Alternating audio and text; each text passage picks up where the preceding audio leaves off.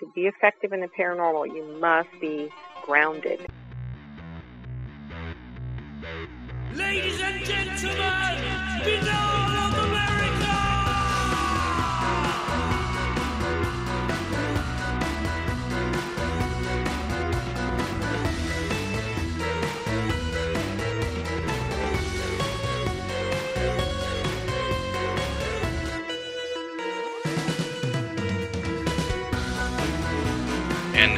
ladies and gentlemen, Binnall of America Audio with your host, Tim Binnall.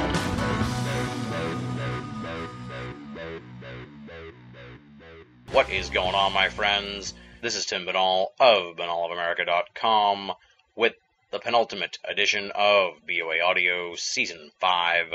Yes, it is the second to last episode in this cycle of programs here on Binnall of America Audio.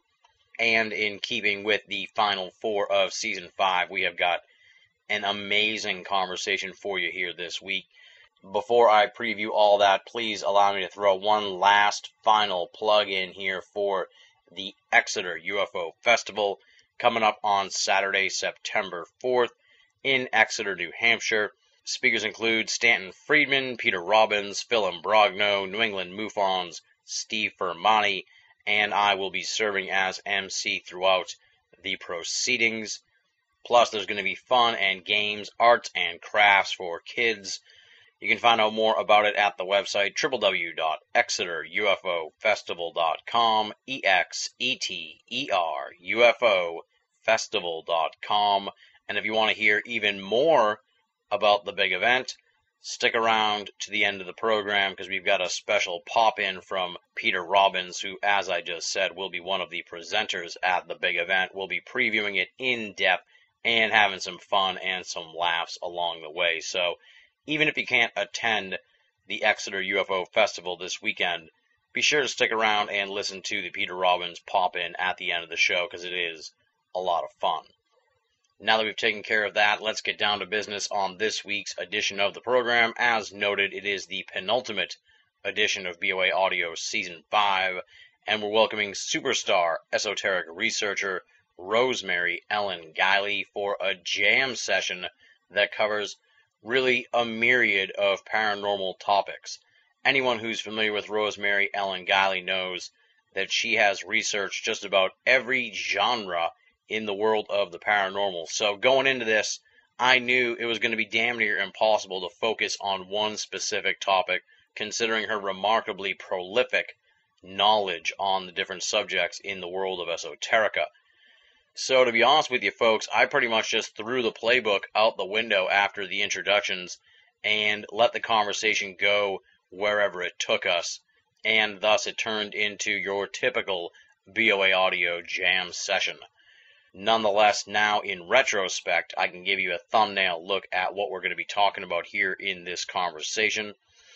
Kicking things off as usual, we'll find out how Rosemary first got started researching and writing about the paranormal, and she'll sort of give us a look at what the scene was like in the 1980s when she started out. We'll get some insight from her on her latest investigation with Phil Imbrogno into the jinn phenomenon.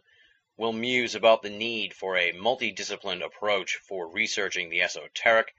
Then we'll delve into the problems and benefits of the ghost hunting fad that has exploded over the last few years. Along the way, we'll talk about interdimensional beings, real time spirit communication, and the potentially troubling implications regarding the truth of the afterlife should it ever be discovered and revealed to the public. Plus, we'll get advice from Rosemary for newcomers to the world of the paranormal. What does she think they need to do as they begin their trek into this jungle of strangeness that is the esoteric? So, as you may have surmised here from the thumbnail, look, it is definitely a conversation that contains some truly thought provoking and deep insights from a researcher who has delved into nearly every topic in the paranormal spectrum, Rosemary Ellen Guiley. Trust me, my friends, this is an episode that will definitely have you thinking long after we're done talking. For those of you who are unfamiliar with Rosemary Ellen Guiley, allow me to provide you with a little background on her. Rosemary Ellen Guiley is a leading expert on the paranormal and supernatural. with more than 40 books, including nine encyclopedias and hundreds of articles in print on a wide range of paranormal, spiritual, and mystical topics. She possesses an exceptional knowledge of the field. She has approximately 1 million copies of her books in print. Her encyclopedias on ghosts and spirits, angels, vampires and werewolves, magic and alchemy, witchcraft, demons, dreams, mystical and paranormal experiences, and saints are considered essential sources for authors, researchers, film and documentary producers, and paranormal investigators. Her work has been translated into 41 languages and has been selected by major book clubs around the world. She appears in television programs, documentaries, and docudramas with paranormal themes, and makes numerous media and lecture appearances, including speaking engagements at colleges and universities. In addition to all that, she conducts original field investigations of haunted and mysterious sites. Her website is www.visionaryliving.com. Pretty simple, all one word, visionaryliving.com. Check it out. With all that said, let's get cooking, my friends, and rock and roll.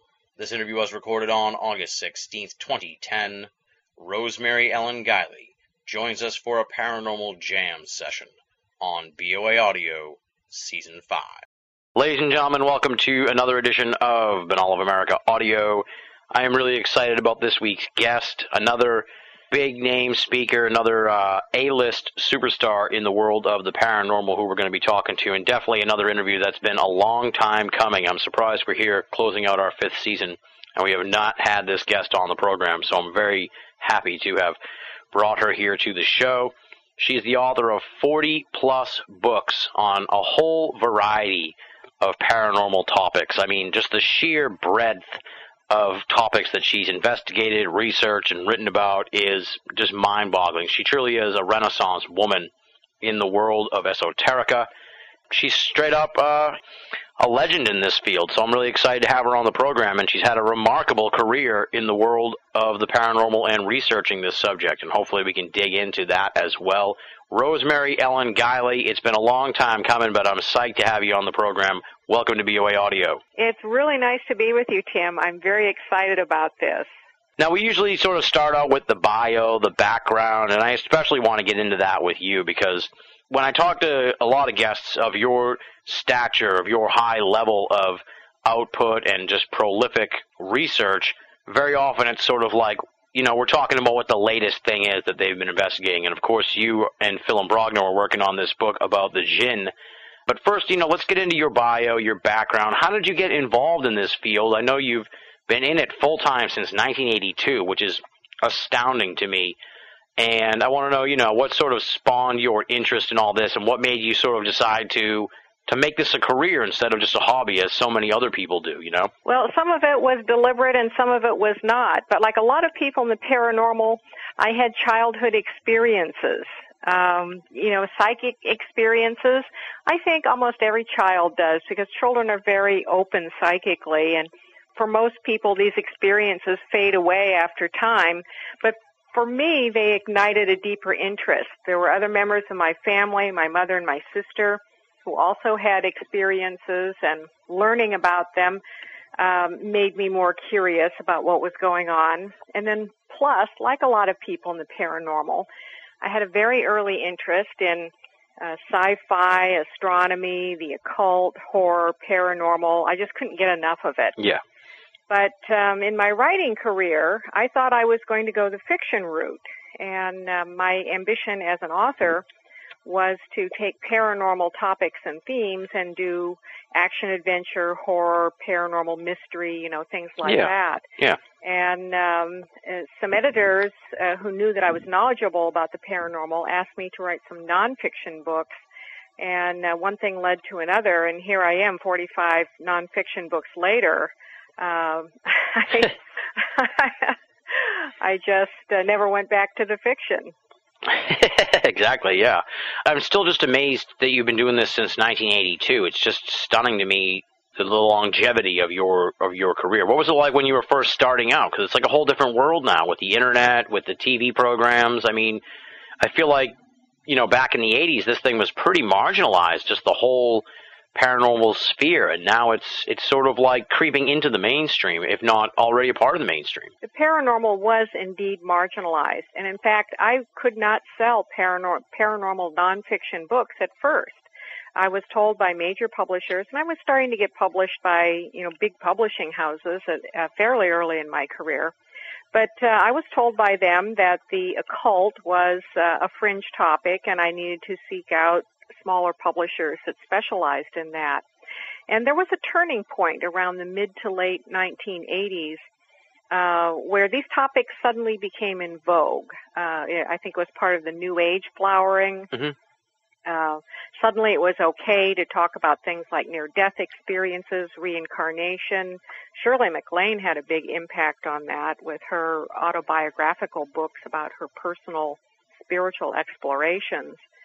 And I think the timing was right.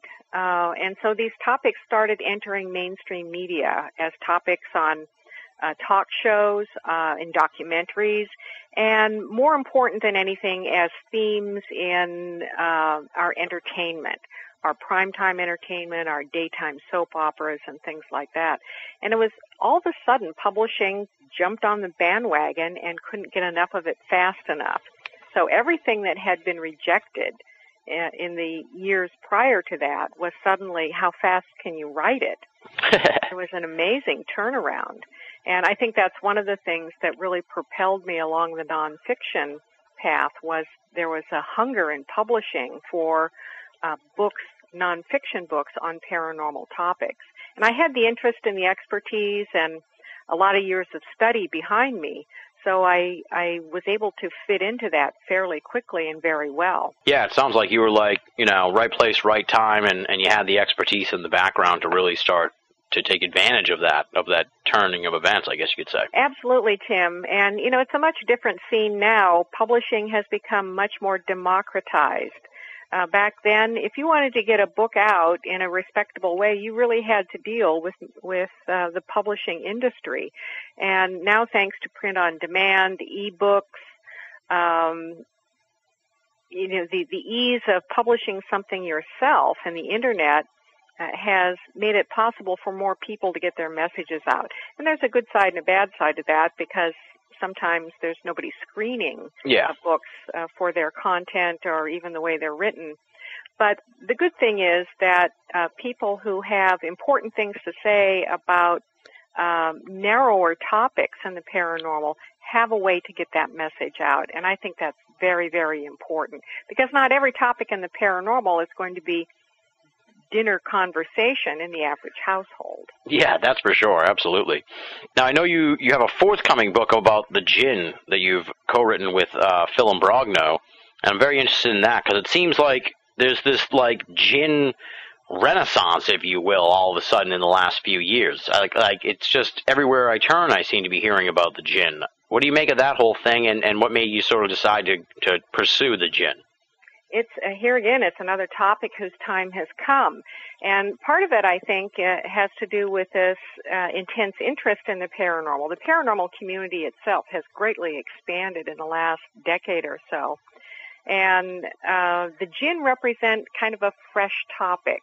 We really don't talk about them much know too much about them in western culture except the genie in the bottle uh, part of our entertainment, but yet they have a very long, uh, very uh, deep uh, and well respected uh, heritage from the Middle East. And uh, Phil and I discovered several years ago, uh, we started collaborating on some research. Mhm. And we just discovered in the course of our conversations, wide ranging conversations on a lot of topics, that both of us had an interest in the jinn.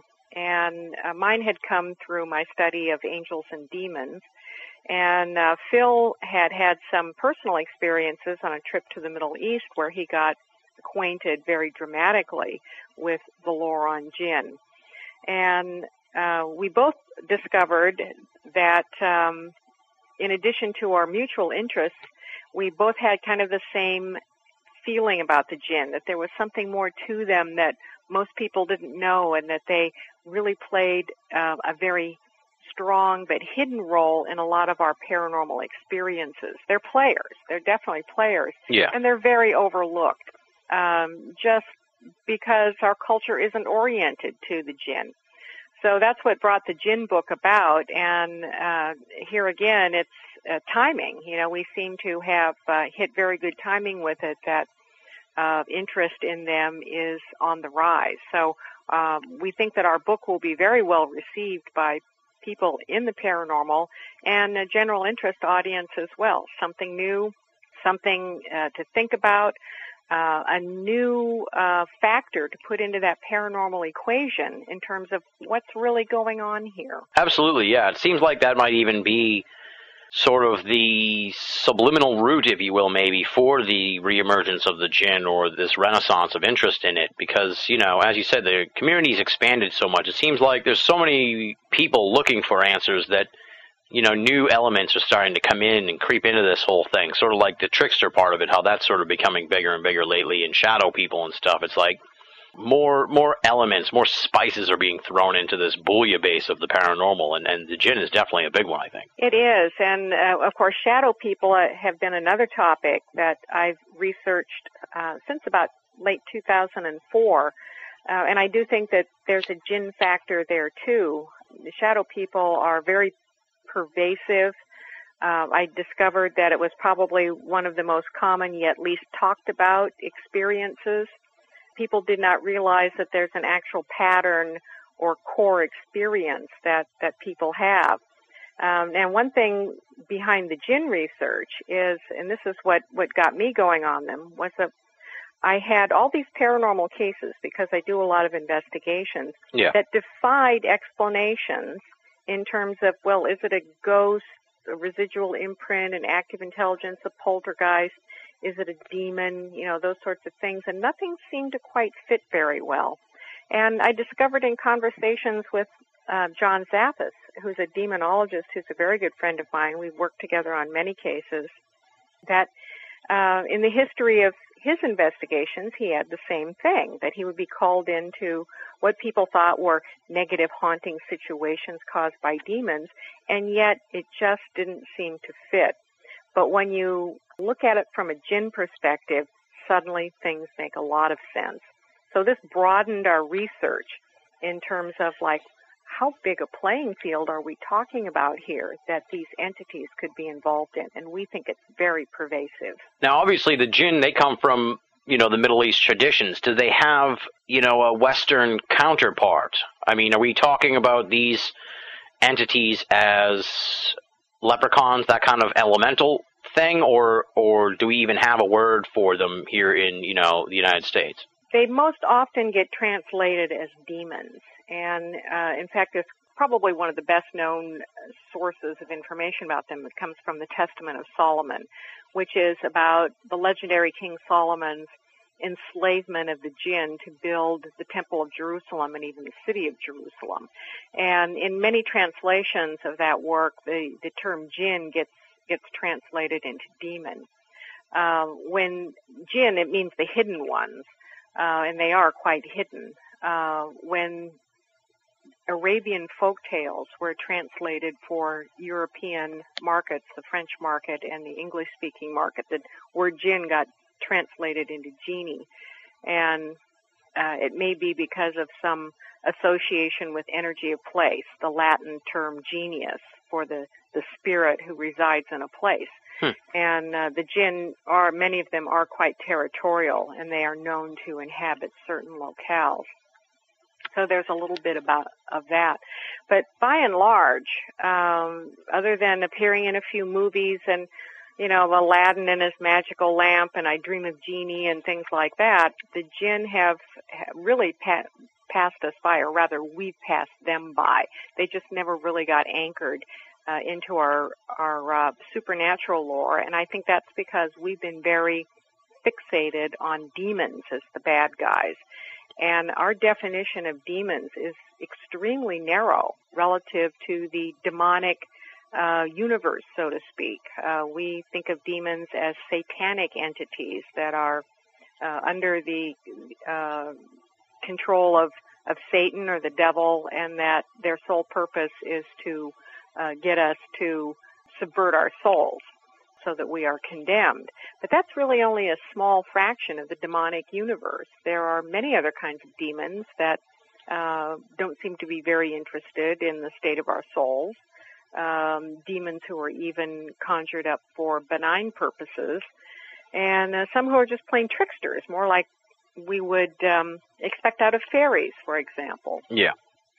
So, So, uh, oh, Phil. Phil and I uh, are trying to provide some information to uh, broaden the perspective, especially of people working in the paranormal. And this includes ufologists as well as the proverbial ghost hunters and the paranormal investigators and the demonologists.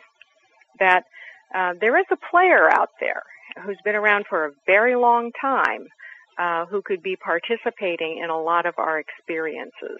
Yeah, I've heard speculation that the jinn may be affiliated somehow with the whole abduction phenomenon. Well, we, we do think that there's a connection, and uh, what we've done in The Vengeful Jinn is we've examined jinn uh, in relation to other kinds of entities that, that we have common experiences with ETs, shadow people, uh, ghosts and poltergeists, demons, uh, angels, and even mysterious creatures. The jinn are shapeshifters and uh, we believe that they can uh, shapeshift themselves into other kinds of entities in order to have certain kinds of experiences. Like um, some entities, some of them just want to have physical experiences. They want to have a vicarious thrill through us. Yeah. And uh, some of them are tricksters. They like playing jokes. Uh, like fairies, and some of them get rather malicious at it. And then some of them really are hostile, uh, which would be more along the lines of the malevolent demon sort of thing. So there are a lot of agendas going on there. They they just aren't uh, single-minded. Um, now we're not saying that these other entities don't exist, but we uh, our case is that the jinn are behind some of our experiences that we think might be these other things, uh, and that there's more going on sort of behind the scenes that we might not realize, and some of it's really not in our best interest. Their actions, I guess you could say, their agendas, if you will. Well, yes. For example, in folklore, um, the the jinn got pushed out. Uh, they got pushed out of paradise or the space that we're in now because of us. Uh, and there's a, a faction of them that uh, thinks that they ought to be able to reclaim their homeland. And so their agenda is to work actively against us uh, to in order to do that. They're, uh, according to lore, uh, jinn can have different religions, and uh, some of them uh, do behave in a satanic-like faction uh, fashion. They um, want to tempt human beings.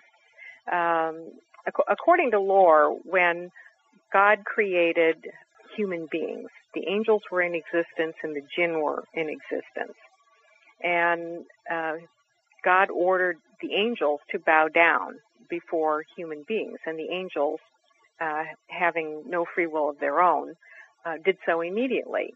And uh, Iblis, who was the leader of the jinn, who had access to heaven, evidently, refused to do so because he considered human beings to be inferior.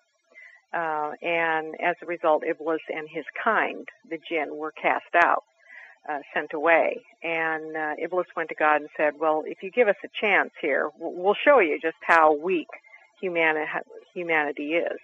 And uh, that would be the more demonic side of them, uh, like demons tempt human beings. Yeah.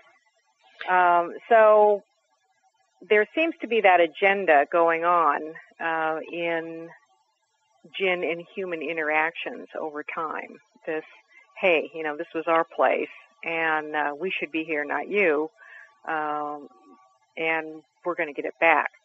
But the world that we inhabit now, being this this physical realm, uh, they have a hard time being in that, except through some sort of connection with with us, because their origins are plasma, smokeless fire, and uh, they can shapeshift into a variety of guises.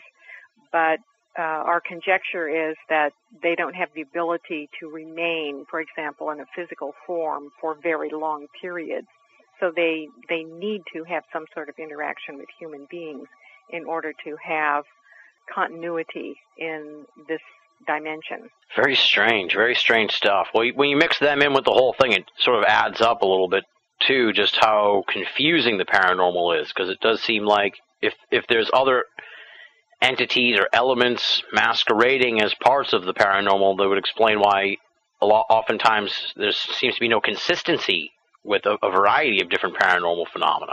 It, it does get very, very murky, and the extent of masquerading might be quite substantial. And it's it's very difficult territory to even go into because I, I've never liked the attitude that well we have to dismiss everything in the paranormal because it's a masquerade, which is of course what the fundamentalists say. Yeah. Every everything's a deceit and a masquerade, so you can't trust anything but it does seem that um, there's much more going on than what we uh, we accept at surface level, uh, and who exactly is doing what gets to be very problematic. Uh, I do think that there are a variety of purposes and agendas going on that um, we're unwitting participants in, and possibly to our detriment. And and you raise an interesting point there, in a sense, uh, which I, really have a lot of respect for you and your writing and your career because you're really multidisciplined. I mean, you've looked at just about every paranormal phenomenon under the sun. It, it seems. I, what do you? I guess what do you make of how the mood, or I guess you could say the theme or the feeling of the fields of paranormal seem to be getting better in the sense that there is sort of a turn towards more multidisciplined looking at just the paranormal in general. But at the same time, there's also a lot of specialization too, where you know UFO guy isn't going to look into Bigfoot or ghosts or that kind of thing. What, what do you make of how things are sort of changing to be a little bit more multidisciplined? It's definitely improved, but I think that there's still a long ways to go. Uh, I still see big disconnects between the paranormal and ufology, between cryptozoology and the paranormal. Uh, there does need to be more um, dialogue, more study of other things. This is something that I've advocated for years, especially in the paranormal community, that uh, uh, we need to be as broad-based and well-versed as possible in what's going on in these other fields. Uh, we're not just dealing with um, a pie slice here. We've got to look at at the bigger picture. And I think that um, you know, people on on all sides of all these fences are kind of guilty uh, for neglect uh, because we find these attitudes, uh, disdainful attitudes, on on both sides. That oh yeah, we don't get involved in that yeah. sort of thing, uh, and yet we're missing a lot by it not um, taking the time to see what's going on in somebody else's field. When I started researching shadow people, I discovered, uh, and this was kind of by accident because I was collecting a lot of anecdotal accounts, and uh, I was looking at this in terms of uh, not a demonic entity, but some sort of mal- unknown malevolent entity. Mm-hmm. Uh, and I started getting these volunteered uh, ET encounter and abduction uh, comments, and oh, by the way, you know, sort of thing. Well, I went back to my database of um, experiencers and started asking more pointed questions about their ET experiences. And I discovered that quite a few of them were both shadow people experiencers and ET experiencers. Hmm. So I started exploring that connection. Well, my next line of inquiry then was to go to people who were specializing in uh, abduction research and ask them what they had come across. And I found to my astonishment that almost without exception, this was totally ignored. Uh, even though these entities, these shadow people entities, were reported in the abduction literature, they were not taken seriously, discounted. It was something else sort of a byproduct of the whole ET experience. And and um, I won't name names, but uh, there were a couple of big names who just dismissed me out of hand as you know, nothing here. Uh, and I think that's missing. You know, we're missing something there. There is a very big shadow people ET connection, and not just in abduction, but uh, all kinds of ET contact experiences. So this raises questions in terms of what's going on with individuals who are having a variety of contact experiences, and and maybe the the type of contact uh, changes. Uh, we could be dealing with the same kinds of entities approaching people in different ways. There could be some sort of cooperation or collusion going on. It may have something to do with our cultural uh, perceptions and, and even the way our individual consciousness um, interprets something. But clearly there's something going on here that bears further investigation. But I could not raise any serious interest in shadow people in the uh, UFO community, with the exception of a few people. Uh, and this is the kind of thing that I think we all need to get past. Yeah. It's unfortunate because you wonder how much good information and good cross connections between these different fields has been thrown out over the years by researchers who, you know, they don't, they're afraid to get into it. They're afraid to mix things up. They're afraid to be laughed at, ironically, because, you know, we're in a field that is, is perennially laughed at. So it's unfortunate and you wonder how much good information we've lost until, you know, this sort of change that's been going on over the last few years. Well, I, I think there's always a tendency to um, to want to have a, a well-defined and I would say even say neat explanation for something, and uh, you know hopefully we've resisted temptations to make data fit uh, you know what we want uh, rather than allowing the data to define you know what some what something is, um, and it may also be a factor of just not asking uh, the right questions or questions that deal with a broad enough perspective. I did find, for example, in my shadow people research that uh, I reached some conclusions about what I thought shadow people were, and yet when my research expanded, I had to abandon those conclusions and um, keep looking. Hmm. Uh, and um, my feeling right now is that shadow people are most likely jinn. Um, prior to a, a, year or so ago, I considered them to be an unknown, malevolent, uh, ultra-terrestrial that uh, had a, a, purpose for monitoring people. But they do seem to fit in with uh, well with a, a scope of activities that the jinn engage in uh, in um, I would say, molesting, monitoring, and interfering with, with human beings.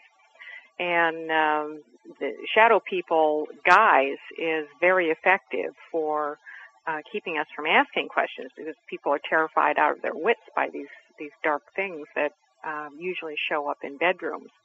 But I found that shadow people are far more active in that. That um, they're not just bedroom visitors. They um, they can be around in the daytime. Uh, they seem to have a variety of agendas uh, going uh, in terms of, of what they're up to and what they're interested in. Yeah. Now, just to just to sort of hone in on the jinn a little bit more, are they just are they generally across the board pretty much malevolent entities, or are there some that are just sort of blasé and they don't care, they're doing their own thing, sort of? There, uh, we believe that there are quite a few jinn who uh, really don't want to interact much with people. They're uh, of a benign nature. They don't bear us any ill will. Um, they might perhaps think that we're uh, too inferior to be trifled with, but uh, they won't disturb us unless we disturb them. And I think that the bulk of our experiences with jinn come from two different types. One is the uh, trickster type, and the other is the hostile type. And the trickster type fits uh, fairy lore very, very closely. In fact, of all the entities that we analyzed, uh, juxtaposed to jinn. the fairies had the best fit. Uh, and of course, fairies have a very long tradition in folklore of being playful trickster and malicious trickster. and not being very kindly disposed to human beings. Also, uh, they're a hidden race, and in Celtic lore especially, they were pushed out by human beings. Interesting. Okay. I'm going to kind of go off topic here a little bit and sort of just ask you, you know, you've been, as we've established here, you've been in this field like full time since 82.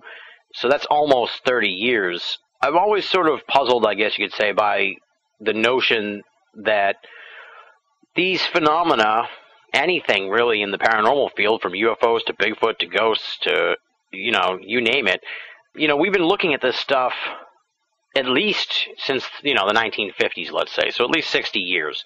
How come you think we still haven't been able to unravel any paranormal mystery? That's probably the $60 million question, Tim, you know, and, and I think a lot of us feel that every time we get close, once again, just out of our grasp.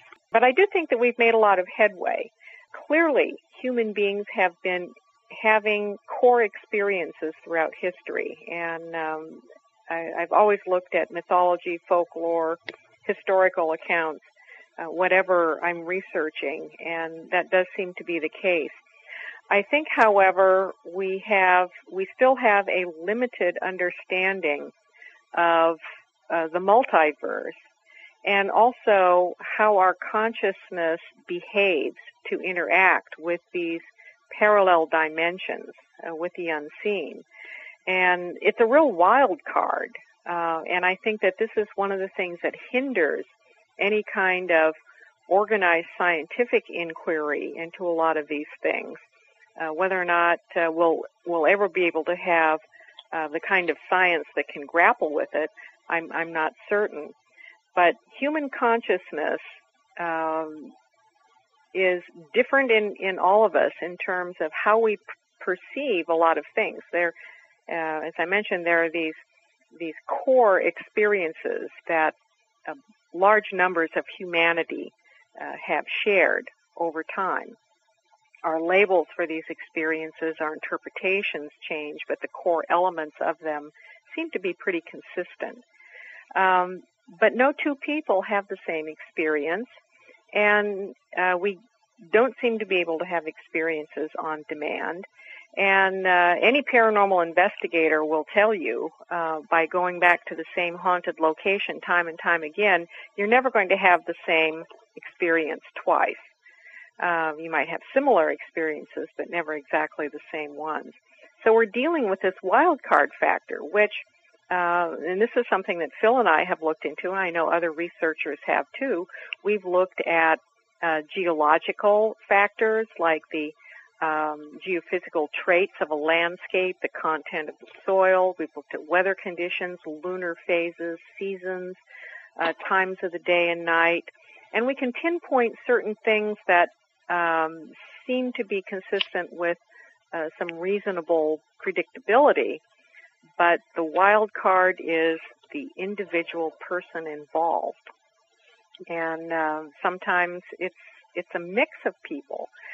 So I think that this is um, it's an obstacle that we run up against in the paranormal that makes it very difficult for us to paint definitive pictures and reliable pictures and also I think gain a true understanding of what's out there. But I'm like John Keel, uh, and he was such a trailblazer. In fact, we, uh, Phil and I both knew John very well, and we dedicated the Vengeful Jinn to him. And he, you know, he's the one who coined the term the ultra-terrestrial, that we're really dealing with entities that are kind of in our immediate sphere, but just in another dimension. Yeah. Of course, we have uh, the concepts of that, which have developed in physics. Uh, and both of us think that this is very much at play, that we are dealing with parallel dimensions very close to ours.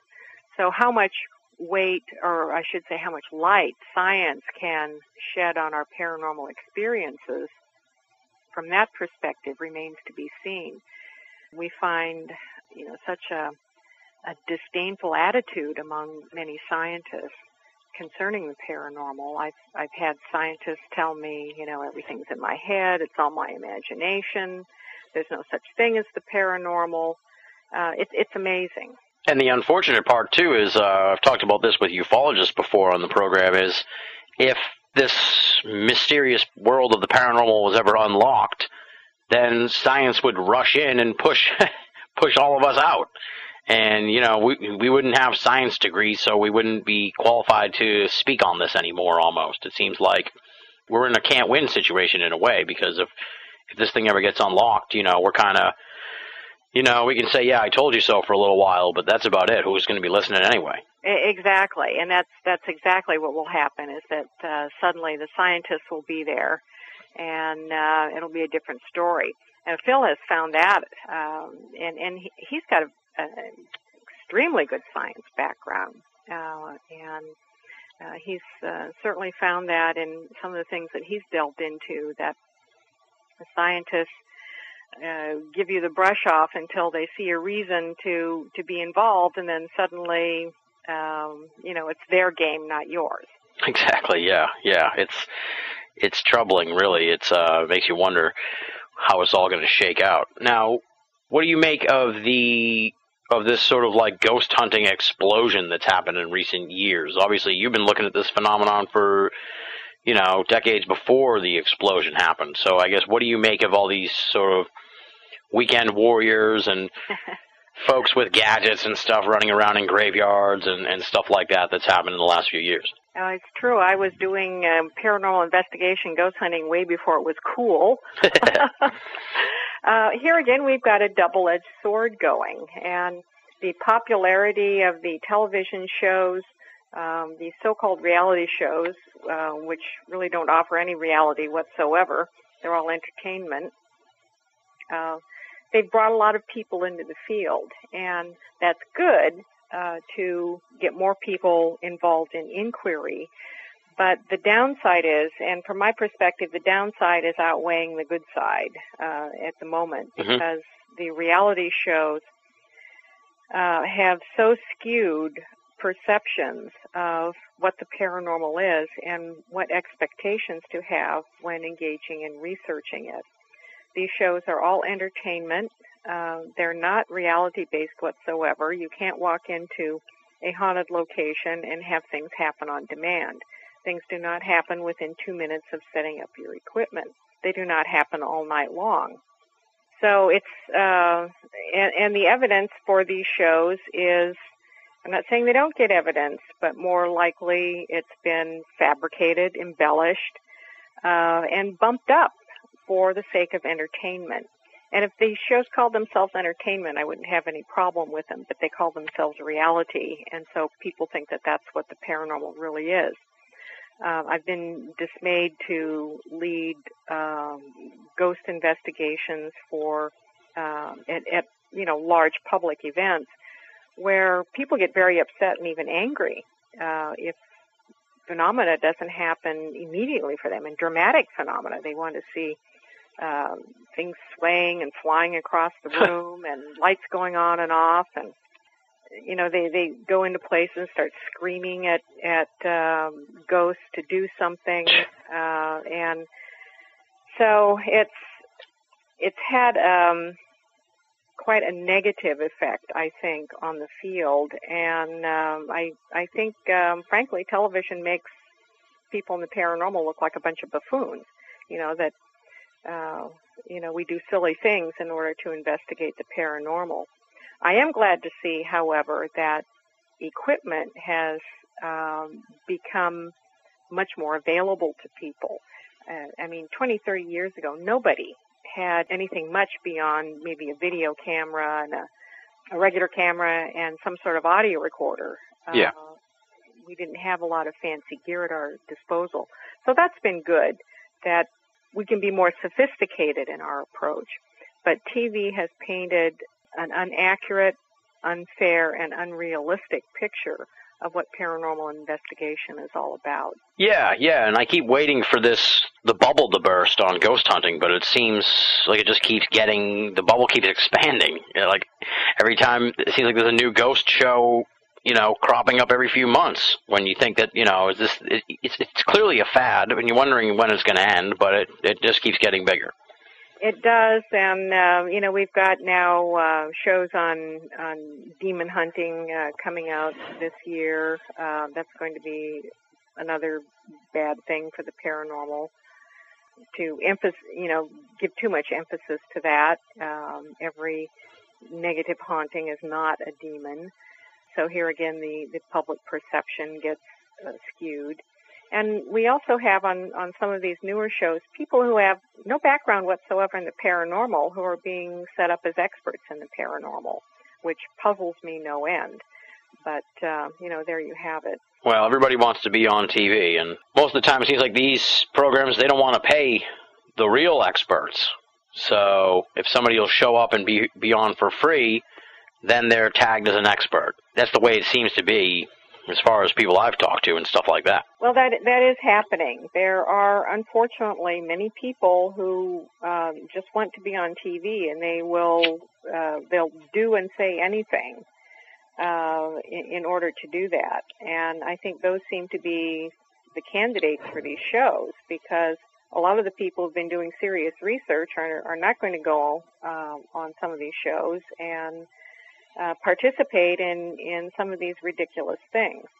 And they're not, you know, I'm not uh, condemning them all by any means. Yeah. But uh, we are dealing with entertainment here, and and um, a real investigation uh, would not make good entertainment. People would be very bored with that in a hurry. yeah, that's for sure. Yeah, a lot of sitting around, a lot of waiting to see if something's going to happen, and more often than not, nothing happening. So. I just wish that you know they'd call these shows uh, entertainment and what might happen on on a ghost hunt, you know, rather than what really happened. Um, and I've seen what they've done with some of the evidence. I've been asked to provide evidence for some of these shows. Apparently, the ghost hunters aren't, you know, capable of getting their own evidence or enough evidence. Uh, and what they do with the evidence that's given them in terms of photographs and video and what winds up on the screen for the viewing audience are two different things. Yeah, yeah. It's and you wonder at least I wonder as far as the ghost hunting goes, I feel like it's almost going to approach the UFO levels because I'm jaded now to reports of lights in the sky because we just have so many of them. And I feel like the ghost thing is getting to the point now where it's like we probably have thousands of EVPs. We probably have thousands of, you know, orb photos and all this other stuff. It's like we're, I don't know what we're, I don't know what we're getting at, I guess, with this stuff. Do you know what I mean? Like, I feel like we need to find, we need to do more investigation of the source, what's the cause of this, than what is the effect, which is the EVPs and the orbs and stuff like that. The ghost hunting that we're dealing with now, I call it hamster wheel ghost hunting. it goes round and around and around and it never leads to anything. It falls into the, hey dude, we got a ghost here. Uh, and that's a, an entertainment factor that the audience really seems to be stuck in uh, because we never we never seem to get past that. It's just, and also um, these shows tend to be progressively uh, emphasizing more of a thrill. It's not just enough to go in and investigate and see if you have any evidence of ghosts. You've got to be scared. You've got to be terrified. You've got to be threatened. You've got to be pushed. Uh, that's been a, a, a rather dismaying trend too, and uh, I, I just simply don't know where it's all going to uh, lead. But it's not doing the paranormal community any favors. Right, right. And do you think there's like a you're talking about this demon show that's coming up, and I know that you've looked at the whole Ouija board phenomenon and everything. Do you think there's also like this dangerous element here to it that was sort of lighting a fire under some people to dabble in things that they really should not be messing with, such as Ouija boards and trying to entice demons and malevolent entities and stuff? there is that factor that the shows can encourage people uh, to do some things that wind up being very problematic, if not downright dangerous for them. Uh, I think it's important to approach the paranormal with a great deal of respect, and uh, it's it's not an entertainment thing. Uh, it's prudent to know something about what you're dealing with before you try uh, to engage yourself in it in any way. And uh, all of us who have been in the field any length of time see people with problems um, continually. That you know they they want to conjure spirits or uh, they uh, go into a, a location with this attitude uh, problem and and something follows them home and then they don't know how to deal with that. Uh, there are a lot of different kinds of entities out there in these parallel dimensions the good, the bad, and the ugly. And people can have very unsettling experiences. And um, if you're not psychologically prepared to deal with the paranormal, they can be psychologically unbalancing as well, and I've certainly seen that. It's troubling. Now, do you think the bubble will eventually burst on this ghost hunting thing? I figure it, must have to at some point. And and do you think that maybe some other element of the paranormal will will sort of take off? I know, you know, we we had sort of like the 9/11 thing as the dominant force in the field of the paranormal for the first half of the last decade, and then the ghost thing sort of came along after that. Maybe we're heading into a UFO centric era next. I mean, do you see anything on the horizon maybe that might be the next big thing? I think we're going to see a resurgence of interest in uh, cryptozoology, uh, the mysterious creatures. I'm hoping that we will have uh, some sort of balance. I don't think reality television is going to go away. It's too much a part of our entertainment culture. Yeah. Uh, but I would like to see a return of information based shows, docudramas, and documentaries that um, portray some of the excitement of researching the paranormal um, at the same time while delivering solid information. And I really think that there are ways to do that, especially with uh, the fabulous technology that we have available today, uh, that will at least give people um, a more balanced perspective, information as well as entertainment. So uh, I don't expect these sorts of things to go away. Uh, we may see a drop in the number of shows at, at some point, uh, and hopefully we'll we'll see some of the other you know come back up. There have been some uh, excellent documentaries and, and docudramas done over the years, and uh, I think that that that deserves more attention. Uh, and also, I think that there are ways to mix in more science with this too. If we uh, bring in people who have the backgrounds who can talk about uh, parallel dimensions and um, who are willing to consider uh, the paranormal aspects of um, of quantum mechanics. Yeah, yeah, like a like a Michio Kaku of some kind. Exactly, and Phil Imbrogno has uh, an excellent background for that. This is one of the things that that uh, I've really appreciated in working with him is that uh, he's got a, a very solid knowledge base on both sides of the fence, and uh, and he's willing to explore the paranormal, but he's also got the science background, and he's constantly looking for the science to explain what we're dealing with in the paranormal. Now you bring up cryptozoology. What do you make of, of that? It seems like it's cryptozoology seems like the one paranormal field that's almost on the cusp of mainstream acceptance in a way, and I think a, a, a really solid discovery for cryptozoology would probably push it into mainstream in the sense that you know a lot of these other creatures would be given a second look. Now, what do you think? As far as obviously the big daddy is the Bigfoot, do you think that that's a flesh and blood creature or some kind of interdimensional being of some kind, or both, or, or whatever? What's your what's your take on that? I've always thought that Bigfoot, as well as entities like the Jersey Devil, Mothman, and, and things like that, uh, I think that they are interdimensional. Uh, and I know that most uh, researchers feel the opposite, that they, they feel that they're looking for a, a flesh and blood entity. Um, that kind of puzzles me why uh, there aren't more of them who are at least willing to consider the paranormal aspect. Uh, but um, I think that uh, the odds of finding a corpse or catching an actual creature are probably very low. But um, we certainly have a lot of sightings of these things. Yeah. And I think that that's, um, you know, this is an area that I think is, uh, I'm seeing an upswing in interest. I've been out on some Bigfoot expeditions uh, myself. Uh, there are some very haunted um, Bigfoot corridors um, not too far from me. I live in Connecticut. Oh wow! And uh, Pennsylvania is um, a very active state. oh yeah, for sure.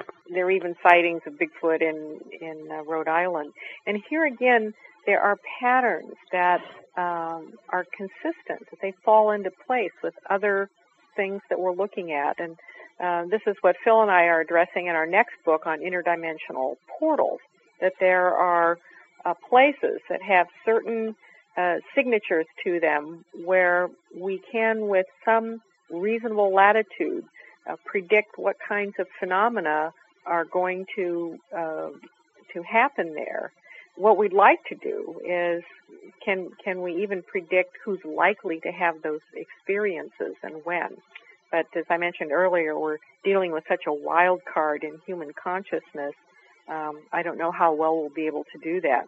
But we can predict certain other factors. We found, for example, that uh, lunar phases uh, seem to have a bearing. The full moon is not necessarily the time for maximum paranormal activity. This is something that even ghost hunters have, have found over time. Um, there's a window around the full moon and the new moon where activity is likely to peak. It's about a day before and a day or two after. Hmm. And um, new moon can be as active as the full moon. Um, times of the day. Uh, we've been, Phil and I have been running a lot of uh, experiments at sites which are highly active. And we think that actually daytime uh, is more of a peak than nighttime. Oh, wow. Now, nighttime has certain advantages because things are quieter at night, and uh, I think people can attune themselves more easily to, to paranormal things. But we think that the activity in Earth's magnetosphere has a lot to do with this in terms of these small portals that open up, and when the magnetosphere is more active, being warmed by the sun, uh, we're um, just as likely, if not more likely, to have paranormal experiences than at night. But most people aren't out looking for them in the daytime. Yeah, very interesting. See, I I had heard about this whole idea of like the witching hour. I'm sure you've probably heard of this whole thing between like three and four a.m. or something like that. Have you ever uh, looked into that, or is that just sort of like an old wives' tale? Uh, I have looked into it, and I do believe that there is some validity to it. And um, my personal explanation is that for most people, that particular time of night is probably, we're probably at some sort of stage of sleep where our consciousness is more, I would say, unfettered. Mm-hmm. Uh, we may be more accessible to the paranormal realm. That is, things might be able to reach us more easily, or we may uh, be having some sort of freedom of consciousness that enables us to uh, to see what's already there. Uh, I think that these entities, these phenomena, are around us all the time, and it's a sometimes it's a matter of us being able to perceive them. Uh, so there is something about that hour, and I have found that to be the case myself. This is when a lot of visitations happen. Uh, it's reported in the ET literature. Uh, it's reported in the shadow people literature, uh, ghosts and hauntings, figures who come and stand by the bed. And it may have something to do with the state of our consciousness in that phase of sleep. Uh, I do think that our consciousness travels when we sleep. Interesting. It, these um, boundaries may be more permeable for us. I've looked over all your stuff, and you don't seem to be someone who you know, delves into the conspiracy element of all of this. So I'm wondering just, you know, why the paranormal's been so marginalized. I know a lot of people, especially with the UFO phenomenon, ascribe that to some sort of government conspiracy to, you know, purposely marginalize the UFO phenomenon. But it seems like all elements of the paranormal are marginalized. So, I mean, wh- why do you think it is so pushed to the fringe? Well, it uh, the paranormal is um, it's unpredictable. It does not seem to be a part of our ordinary reality. You know, we we have a reality that's ordered by certain rules. Uh, the sun comes up and sets every day. We have things that feel solid to us. If we throw something at a certain speed, it goes a certain distance. You know, those sorts of things uh, we have a structure and an order to our reality, and the paranormal impinges on that. It comes winging in with phenomena and experiences that upset the natural order. And I think throughout history, this has been very easy for human beings to discount as an aberration. It's your imagination. It's a faulty mental state. Aristotle's influence on reality is something that was defined by the five senses, has had a huge impact on how we see our uh, reality and how our world is structured. All of these things in the paranormal come from beyond the five senses. Yeah. And uh, I, I do think that human beings, uh, if we manage to last long enough on this planet, uh, will uh, will evolve in the direction of the proverbial sixth sense. That that more of us will uh, will have this faculty for uh, seeing beyond our five sense reality. Will we ever be able to have a consensual extraordinary reality? That's a tough one because uh, here again, uh, we have so many subjective points of view when it comes to experiencing these things. Where are the rules? And we haven't found any new set of rules yet for dealing with the paranormal. Yeah, exactly. Yeah, there's no like law of physics to tie this whole thing together yet, so it's hard to really figure it all out. Well, obviously you've covered a whole bunch of different stuff. Is there one area in particular that you find, you know, particularly most compelling, I guess you could say? Obviously you you know, you've you've covered all the different genres. So, is there one that you seem to keep coming back to that that you find, you know, most perplexing? There are two areas that uh, I'm concentrating on now, and have have been the products of evolution in my work. Mm-hmm. And uh, one I term just interdimensional entity contact, and that covers everything that I've done in the past: the angels, the demons, the fairies, shadow people, mysterious creatures, ETs, um, you know, the big topic, so to speak, Yeah. of our interactions with the unseen, that they all fall under the umbrella of interdimensional entity contact. And I, I think that there are some, um, some common elements to all of them uh, that link all of these things together. And there are other researchers who feel the same way too. And so that's a very important focus of, of my research right now, the parallel dimension aspect of Yeah.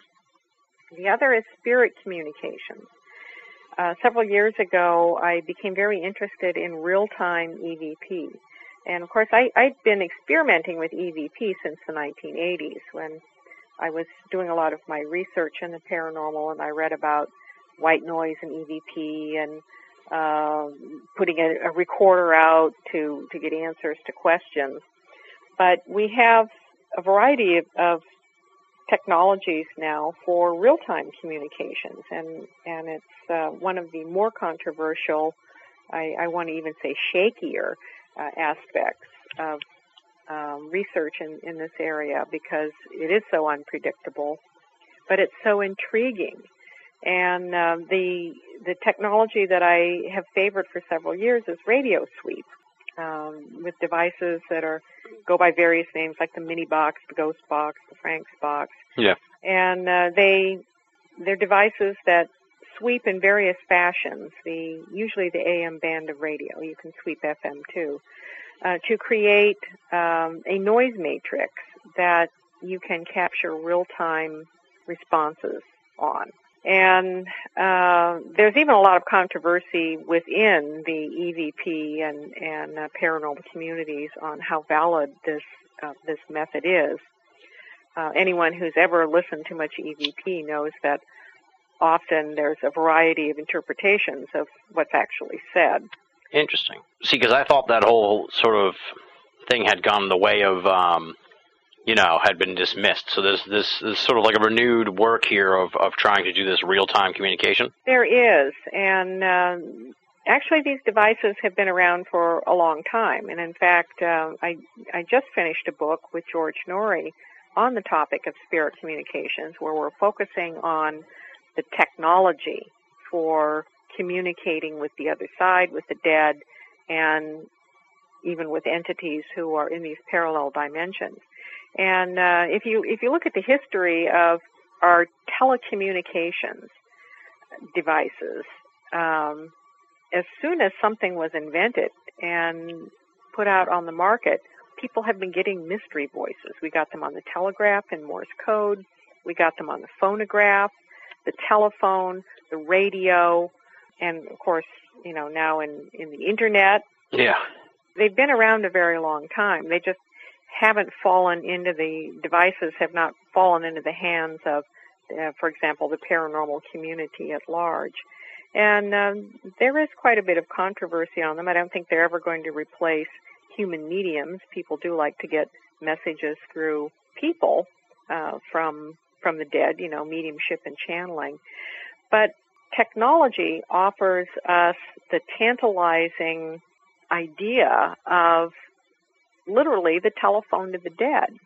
That can we develop the technology where we could break open reliable video and audio communication with other dimensions? And I think that we have that capability. We're probably in very primitive stages right now, probably, you know, like Stone Age. But I think that we have the capability of developing this technology. I have gotten so many real time uh, communications that I cannot explain naturally. Getting pointed answers, entire sentences to questions being addressed by name. Um, Phil and I have speculated that we may be tuning into parallel versions of ourselves. Oh wow! Uh, doing doing the same sort of thing, and uh, it's propelled me along for some years. I think there is definitely something to it. And George and I do speculate in the book, uh, you know, what would happen if if we had like say like there was a device like a cell phone that um, or a webcam, a, a type of com- computer where you could call up someone you knew who died and have a conversation with them. Uh, what would they tell us? What would they show us about the afterlife? And I think that um, uh, the truth about the afterlife is probably bears very little resemblance to what religion teaches us, and we would be in for one rough roller coaster of a ride.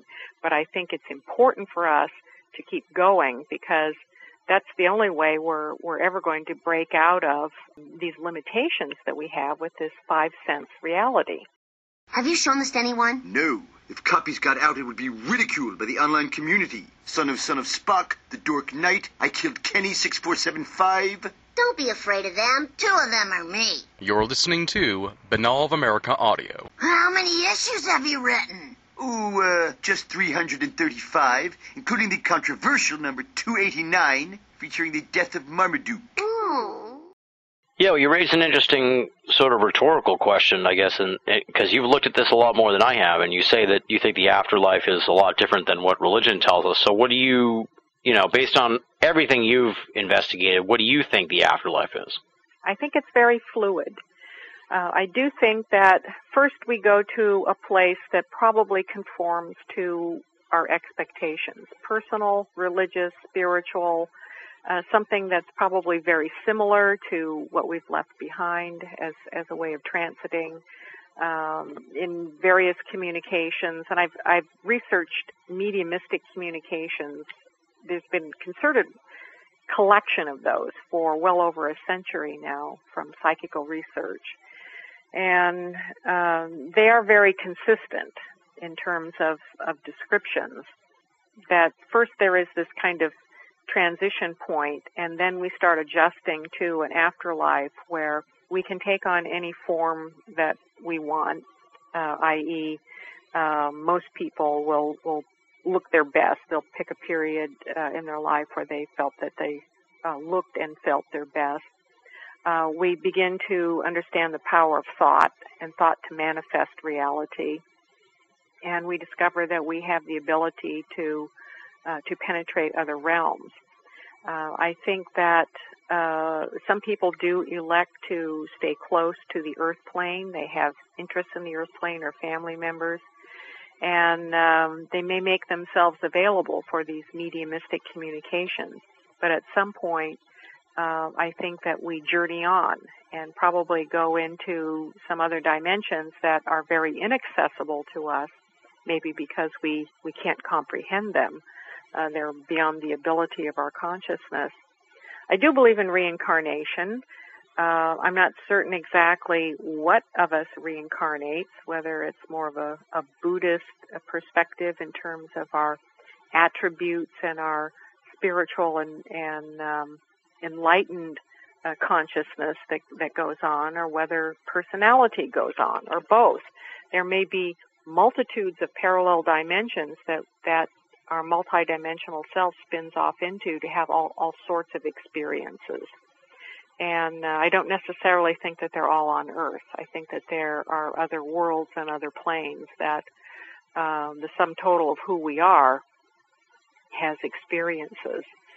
Uh, so I don't think that um, there's a, a finality to the afterlife. I, the idea of a static heaven or hell is, um, I, I disagree with that. I don't think that any supreme being sits in judgment of us.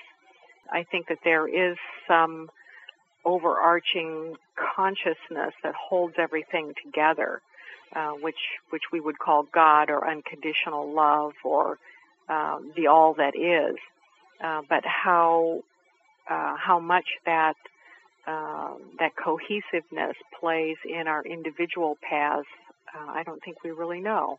It raises an interesting conundrum in a way too, because if we ever did unlock the afterlife and what happens after you die, it may have a deleterious effect on all of us who are still here in a way. Do you know what I mean? It's like uh, I think a lot of the underpinnings of society are partially because fear of dying and or the unknown of what happens after you die. So if it became known, you wonder how society would react. Uh, I I think that uh, there's a potential for a lot of chaos. In fact, I think proof of the afterlife could be more destabilizing than the proverbial UFO on the White House lawn. Yeah. Uh, I think a lot of us have become conditioned to the idea that at some point we're going to encounter alien life forms. Um, not to diminish the impact of that by any means, but um, the idea of, of what happens to us after we die. Now, there's something that could uh, it could undermine entire religions.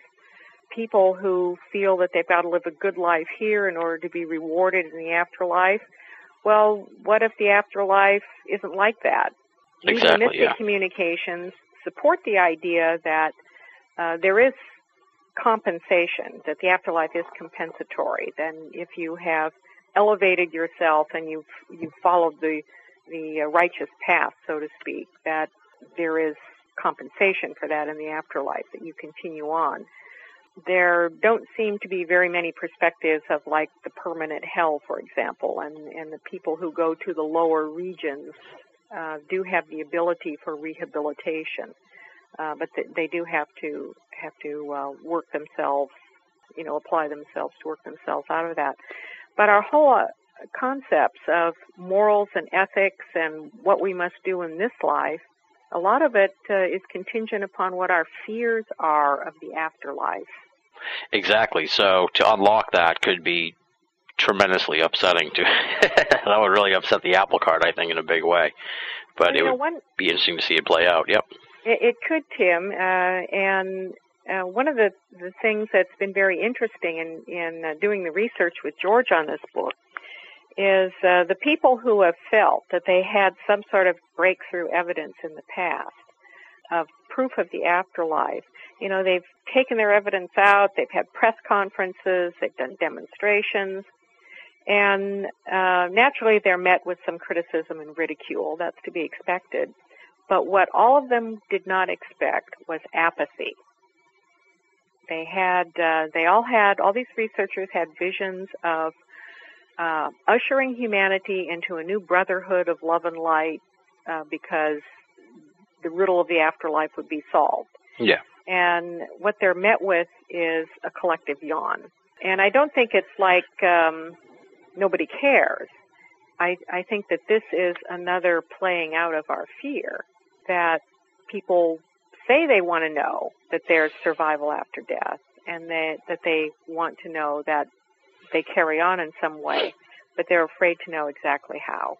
Interesting that that it would be met with apathy, but I think uh, you also, I guess, you have to couple that too with just the general marginalization of the paranormal, where people don't believe people who are in the power. Like if it was a scientist who came out with the information, maybe it would be seen differently. I guess I don't know. That's true. And in fact, uh, science has been very opposed to a lot of spirit communications research, uh, even more so than, than organized religion. There have been, you know, some components of religion that have championed the idea of spirit communications, but I would like to add, with the expectation that the information in the afterlife is going to validate the religion. Uh, and we, we do, simply don't have that guarantee. Our religions are powerful. They, they are more powerful than governments. And going up against those beliefs is very serious business. So I think that we probably stand the most to gain and lose in the in the area of spirit communication. Uh, in science, it's very hard now to pursue any serious research. Uh, we had from about the late 1800s, we had the field of psychical research, where people with academic and scientific backgrounds studied mediums, and then paras- that evolved into parapsychology with laboratory work, um, mainly oriented toward demonstrating psi, like ESP and telepathy, uh, and also PK, psychokinesis, mind over matter.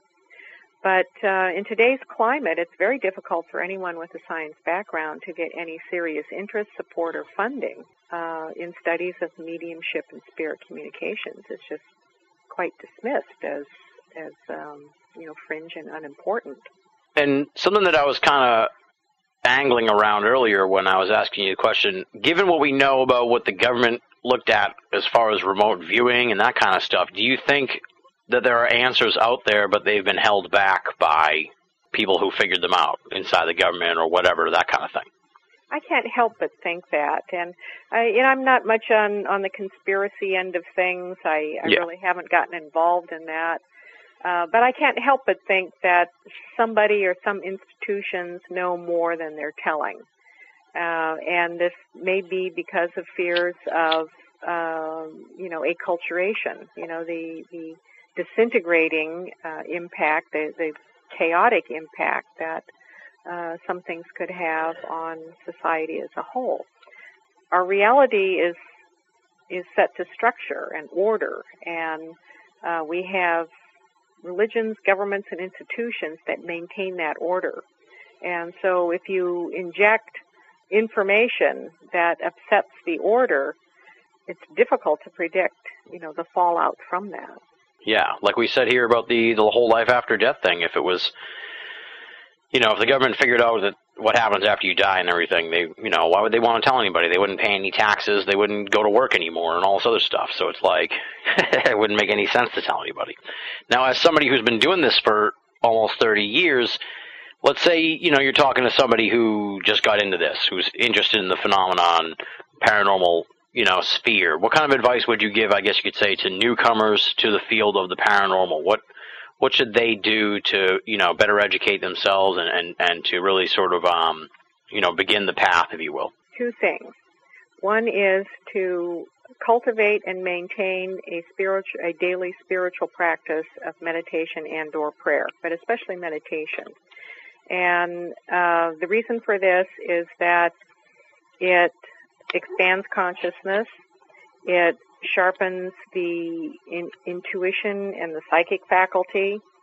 Uh, it connects you to something that's higher than you, uh, a sense of something that's higher than you, and forces that are higher or beyond you, but it's grounding at the same time. And work in the paranormal, to be effective in the paranormal, you must be grounded. That's like the underpinning. Uh, I think that work in the paranormal, whether you're in ufology, ghost hunting, Bigfoot hunting, uh, if you go deep enough and, and stay in it long enough, you will wind up on the path of the mystic, and that is the truth. You wind up contemplating and pursuing the same big spiritual questions that uh, have formed all of our mystical traditions. The paranormal will lead you straight there. Unless, of course, you get caught up in hamster wheel ghost hunting, and then you go nowhere. Uh, and the and the other is to be as broad based as possible in your study. It's perfectly fine to have an area that you want to go into very intensely, but try to um, to educate yourself in in all of these things so that you have some context to put them in. There are so many people out there who have focused in such narrow areas that they have no context to compare their field to. And that's like having tunnel vision. I'm very thankful that because of my own curiosity, uh, I elected not to specialize in any one field, but to um, to become involved in some way in all of it. And of course, you can't be in everything all the time, but I think it's a good idea to have a working knowledge of as much as possible. And uh, to get out and do some hands-on things, to go out on field trips, to uh, go to the conferences, uh, be in dialogue on the internet, uh, to be, you know, constantly searching for um, new perspectives and, and information, and to be as open-minded as possible. Absolutely, yeah. As I, we've been preaching on this program for a very long time, that you really got to be multidisciplined to to get a handle on this whole thing, because there's just too much overlapping of these things to for them not to be related. And otherwise, I, you know, how can you possibly um, evaluate what you've experienced or if you're investigating what someone else has reported experiencing if you haven't got uh, a broad base of knowledge to draw upon. I, I take it you're probably not a big 2012er, but uh, where do you see things headed as we, you know, move further into this new decade? You know, I, I think we're still going to be here in 2012, Mhm. and uh, I know that there are some scenarios out there that uh, are looking very unsettling. That uh, the sun itself is is going to be determining uh, a lot of what happens on this planet with uh, solar flare activity and and uh, and things like that. It's inevitable that the sun will die at some point and take the Earth with it, and probably most everything else in the in the solar system. Uh, whether or not that happens far in the future or in the near future, I don't think we know. But I I'm not a doomsday person. Yeah. I've tended to not get too involved in doomsday scenarios because as soon as one doomsday is passed and we're still here, another one crops up and everybody gets reoriented toward that. And I, I also don't think it's a good idea to encourage the uh, collective uh, thought of the people on this planet toward disaster because it, it becomes like a self-fulfilling prophecy. I think that we don't have a much of a clue of the impact of the manifestation power of our thought. If we did, we would think and act much differently. And when you get a global mindset going of people oriented toward destruction and disaster, it can't help but have a physical impact on the things that happen on this planet. Exactly, yeah. So if everybody's expecting doomsday on 2012, it could become a self-fulfilling prophecy just because it's it manifests itself. The one area we haven't really gotten into, in a sense, is just the, the UFO phenomenon in general. Obviously, you're interested in the these interdimensional entities. Now, do you think that that can be ascribed to most of the UFO phenomenon, or do you think there is sort of like, you know, the classic UFO thing is still going on in the sense that it's aliens from another planet, straight up, you know, as the old school UFO guys say? I think that we probably we're probably experiencing both. Uh, the idea that entities from another world with sufficiently advanced technology to, you know, get around the distance question, uh, probably through wormholes, makes a lot of sense to me. And uh, that we may indeed have been or are being visited by such entities. I think the bulk of our contact experiences that we um, explain and define as extraterrestrial are interdimensional, that they're beings from dimensions which are part of our universe uh, and just very close to us that we can't quite see around the bend in space, so to speak. That seems to be the one theory, I guess you could say, that's becoming more and more in vogue over the years because it just lends itself to reason that this thing seems too complex. It has to be something beyond just people from another planet, if you will. hmm Now, obviously, you've been in this for 30 years. Do you think, well, as far as the UFO phenomenon goes, you know, there's this element to ufology that is pushing and pushing and pushing for disclosure. Do you think that thing, that sort of thing will ever happen, or do you think the government's as flummoxed by the UFO phenomenon as you and I are? Part of me thinks that the government, so to speak, uh, the entity we call a government, um, may not know as much as we think we know. Personally, I think it's very hard to sit on big secrets. And if enough people know the secret, sooner or later it comes out in some way. On the other hand, it's quite likely that there is a suppression of at least some information. But I, I do get a little weary every year of the build-up for the October surprise. Um, and you know we're we're always just on the edge of of some big disclosure that never seems to materialize, which in and of itself is rather trickster-like. So I I think I believe a little of both. That there's probably there are probably a lot of things that uh, the general public uh, are not being told, but at the same time, is the government sitting on uh, you know the granddaddy of of them all in terms of revelations? Seems to me pretty hard to keep that under wraps for so long. Yeah, that would seem to be the case.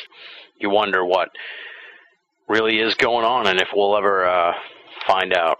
So it'll be interesting to see how things unfold as the years go by. So obviously you're working on the Jinn book. When can people expect that to be available uh, to get their hands on? The Jinn book will be published in March. It's actually finished and in production now. Uh, we're uh, still wrapping up portals. We're very close to being done on that. That will be out about a year from now. Phil has uh, just this summer come out with uh, a book called Files from the Edge about uh, some of the stranger interdimensional things from his own um, case files. And um, he has uh, another book on ta- contact um, coming out at the end of this year. I have a um, several books coming out. I have a book on new book on fairies coming out in September. After the jinn book, I have a book on the Ouija board. Oh wow! Uh, I I take a look with um, another paranormal investigator, Rick Fisher, on the pros and cons of the Ouija board. And uh, short take on that, my feeling is it's a tool. It's neutral in and of itself, um, but yet at the same time, the majority of people who who use it do seem to have negative experiences, and so we're looking at why is that? Are we projecting something onto this device that is coming more from us makes you wonder. You don't hear too many positive Ouija board stories. but well, not uh, not in modern times. If you go back far enough in the board's uh, hundred, a little over hundred year history, it's it's quite a different story.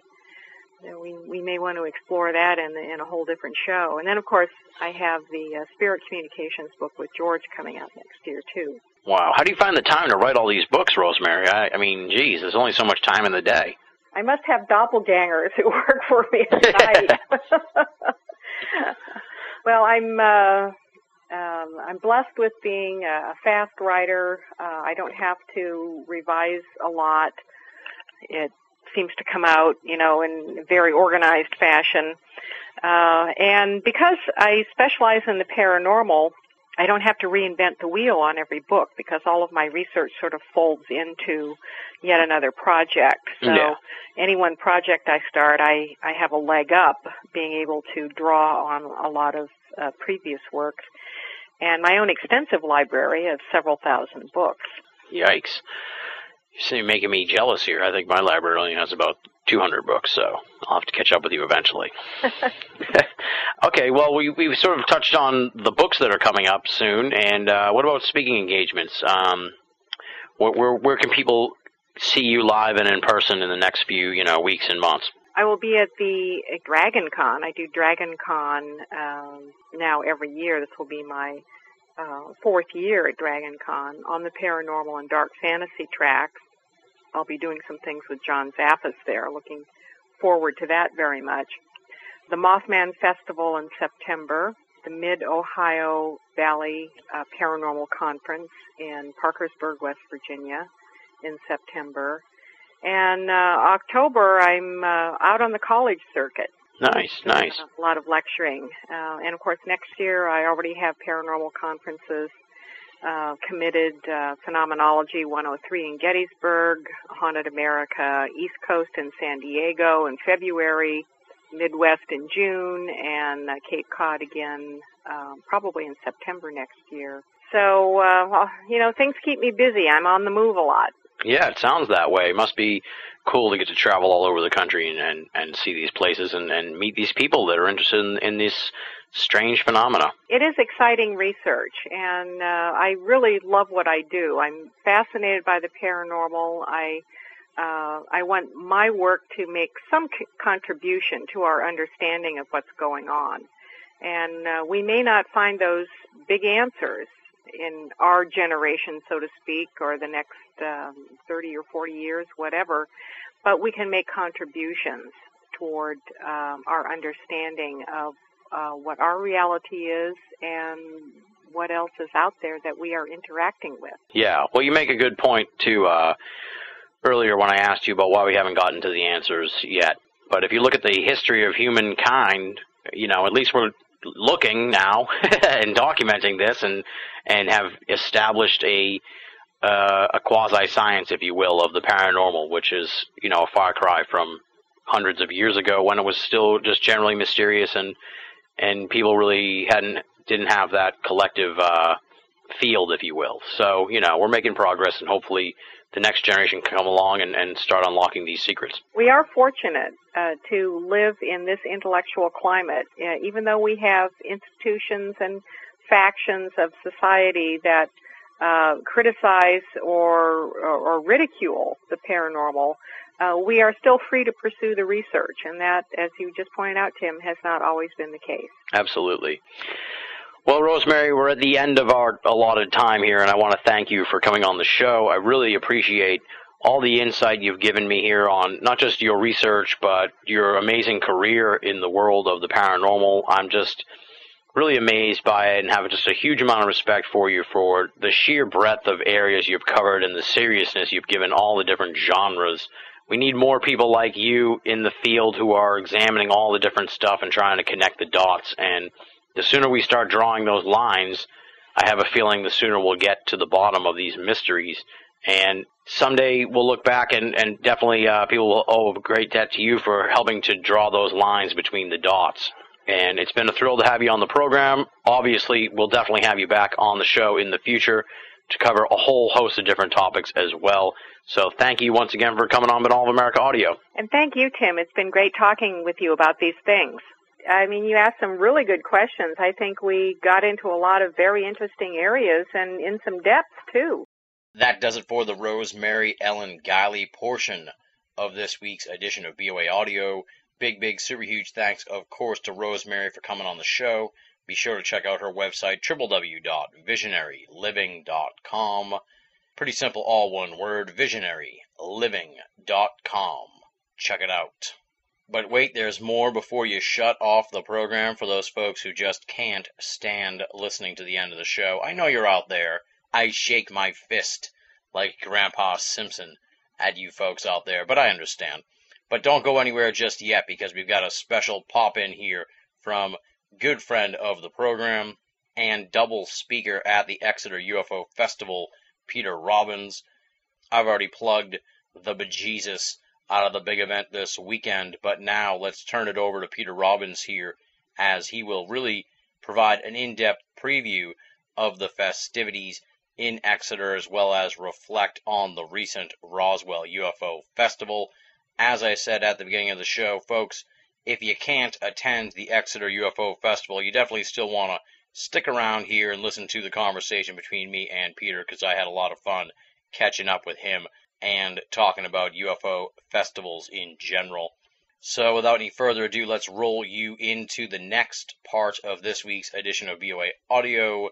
Peter Robbins returns to the program to preview the Exeter UFO Festival.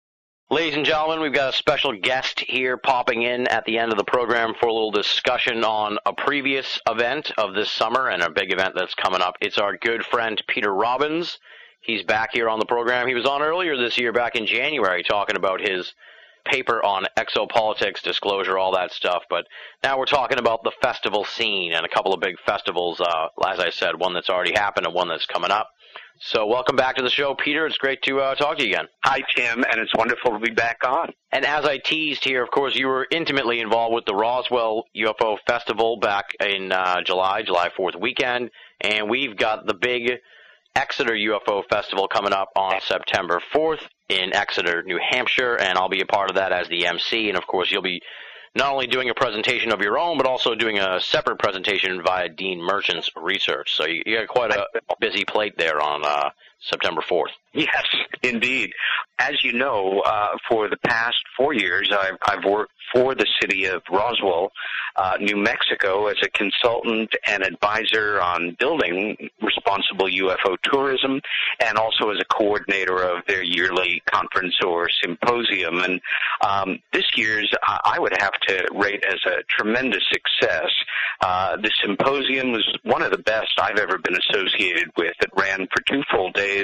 It had a tremendous roster of speakers, and um, one of the things I'm proudest of is that absolutely every presenter, from uh, myself to uh, Rich Dolan, my gosh, it was quite a pantheon of, of speakers that we had, all addressed Roswell from differing points of view the historic, the scientific, uh, the cultural impact that it's had uh, on, on the world at large. Uh, and this, of course, was part of a larger four day festival. The world of UFO festivals is fairly elite at this point. There are only three of them, um, and they are all associated with municipalities in the United States that can claim uh, righteously to have had highly significant UFO events in their past. Mm-hmm. Um, some of my colleagues have differed with me on um, their attitudes toward anything with the word festival in it that uh, aligns itself with the subject of UFOs. As uh, one friend whose name every one of your listeners probably knows if they follow the UFO scene said to me some time back, the subject of UFOs is simply too serious to be allowed to uh, be dealt with in a quote festival atmosphere.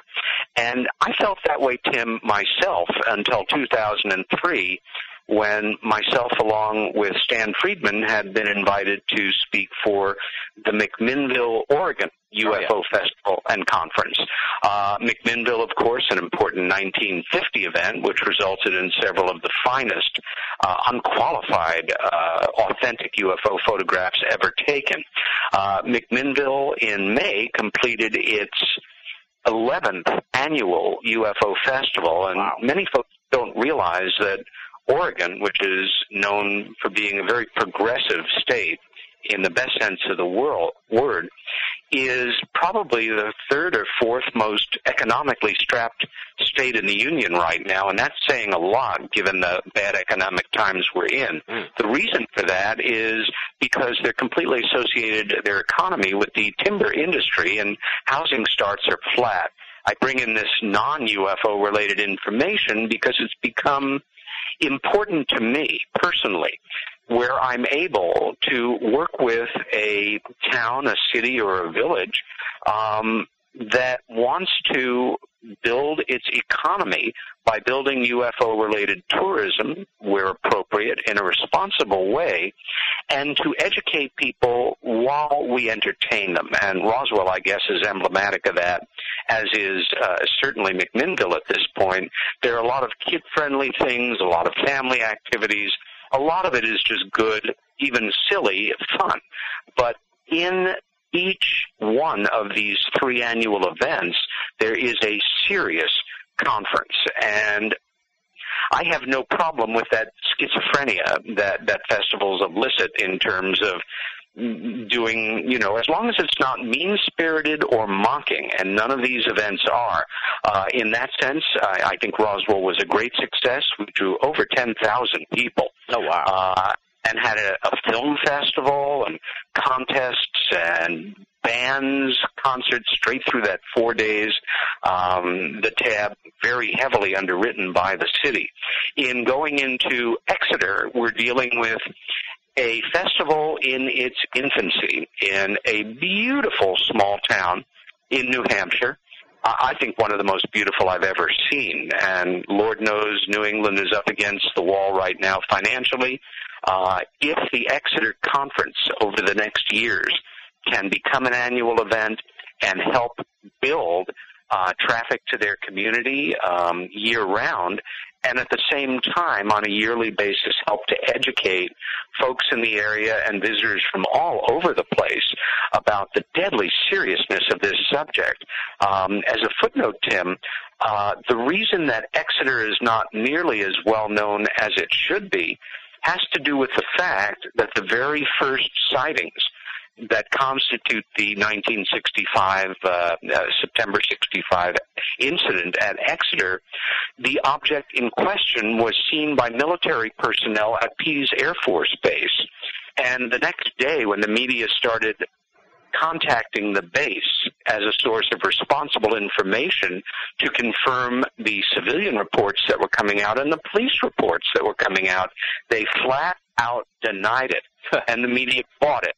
And so the subject was easier to subdue and hide and get lost in the mists of time. Yeah. Although now we know how real it actually was. Absolutely, yeah, and it's commendable. I think that you're the one who's sort of spearheading this grassroots community adoption of their UFO history. Because uh, you know, I know your heart and your mind is in the right place. You're not somebody who's coming into town saying, "Hey, listen, we can make a lot of money off of this, so let's let's well, I think, adopt UFOs." Yeah. So, I mean, uh, you're the guy we need doing this kind of stuff. So, it's it's it's, it's good Thank stuff. you, brother. Um, the fact is, of course, as you and I know all too well by looking at our income tax every year, this is a terrible way to make a living. That's for sure. Yeah, and one of the things that I absolutely love about the chartering of this incident last year is our plan is as we are able to actually make money in this community for this community, all profits beyond expenses, beyond what individual merchants may make on that weekend with a lot of visitors, all profits will be donated every year to various child services in New Hampshire. And it doesn't get much more honorable or better than that, or it's also, uh, as a byproduct, a way of shutting up the uh, total debunkers who, um, you know, will point to the financial gain that folks like you and I are realizing. Uh, it's nonsensical, and in fact, I'm doing this job for no money at all because I believe in it and because I'm not a very practical person. Yeah, yeah. Well, I'm not getting paid to host the event either, so I mean, you, know, you just throw in what you can to help out. It. I mean, the opportunity to be a part of it, and as you said, Exeter is just you don't want to leave once you get up there. It's that nice. It's just Oh my gosh, it really is. And you know, we built a terrific one-day conference and entertainment program for the day, and it's it's certainly worth our while to take a minute or two to review it. Oh, Um, our leading draw, of course, is the beyond legendary Stanton T. Friedman, um, arguably, along with Bud Hopkins, the most famous presence in the world of UFO research and investigation in the world, bar none. And Stan, bless his heart, is going to be there as our keynote speaker. Um, Steve Fermani, who is the director of New England MUFON and working very hard behind the scenes to help make this event a success, will also be speaking on uh, MUFON's work in uh, the area. Um, uh, and he is not just the state section director, he is New England's section director. I'll be, um, you mentioned uh, uh, our friend Dean Merchant and the fact that I'll be giving a talk for him. Um, Dean's health makes it a problem for him to actually do this.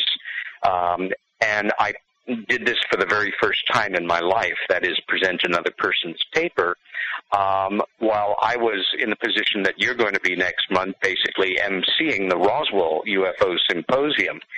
And Dean, bless his heart, has done a remarkable job of researching an area of study that's kind of fallen between the cracks.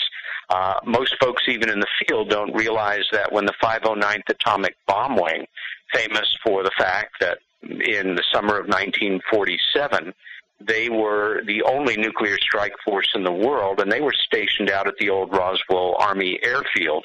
Uh, hence, they became involved in the story immediately. When they wrote, when they were uh, transferred, the unit was transferred out of Roswell.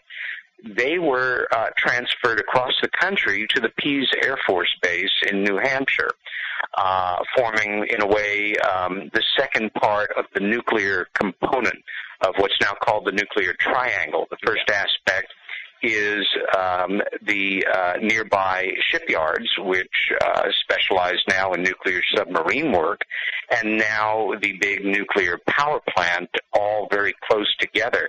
But when they transferred across the United States in 58, UFO activity followed.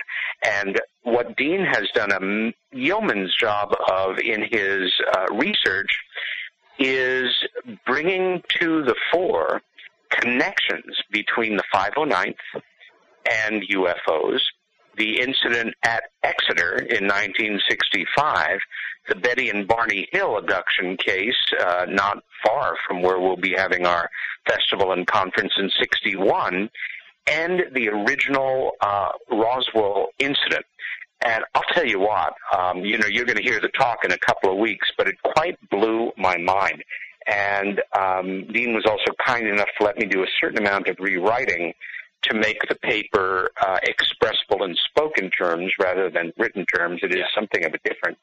Uh, we'll also be um, opening for business and having our first installation of a member in the newly chartered Exeter UFO Hall of Fame. And I think that's going to be a particularly moving event because the key, first, most famous eyewitness, Norman Muscarello, will be honored, and I believe it's his brother and his son who will be accepting the award in his memory. Uh, I'm also delighted to announce that we have an old colleague of mine I haven't seen in some years, Phil Imbrogno, who has uh, been a major quiet, methodical, scientific UFO researcher in New England going back for many years, uh, and also one of the great scholars on one of uh, my favorite mysteries um, in North America, a uh, a perfectly preserved, I think, just post Neolithic enclave of activity and structures uh, and standing stones and monuments called America's Stonehenge, hmm. which also is not that far from the site of these events. Um, I'm going to be giving a talk on um, a very personal reflection and reevaluation on Russia's best known um, close encounter of the third kind, the so called Voronezh uh, incident of 1989. And it's personal to me partly uh, with my background as an American of Russian descent, but also early on having linked up and become friends with a local Voronezh uh, scientific investigator on the ground then. And my paper will draw from our correspondence as well as the research um, that I've put together. So um, the speakers lineup, um, and we may even have one other, we're not sure, uh, will be very full. Um, and from there, the kids' activities and the family-friendly stuff will take place all over town. Um, again, why should you come? Um, if you can come out of your way uh, and enjoy this beautiful part of the United States at a perfect time of year. Uh, we would love to have you there. I'm, I'm delighted that if the, the um, attendance is anything like last year, it will be overwhelmingly uh, folks who are not, like you and me, obsessed with this subject, regular pragmatic New Englanders with open minds and uh, good skeptical sense of inquiry, um, all of the presentations will be absolutely free of charge, as will the other events. Uh, the local merchants, restaurants, uh, fraternal organizations are turning out to support this event in every way that they can. But if you are intellectually curious, if you want to have a wonderful day or weekend in a beautiful part of the States, if you want to have an opportunity to hear some extremely compelling presentations by very qualified speakers, get up close and personal with them, pick up some books, hang out, and the day will end with an absolutely wonderful um, band performance, concert, dance, whatever you want to call it, in the old town hall. And as you know, Tim, um, even if you, you don't care about UFOs, if you care about American history, come and see this town hall. It's drop dead gorgeous.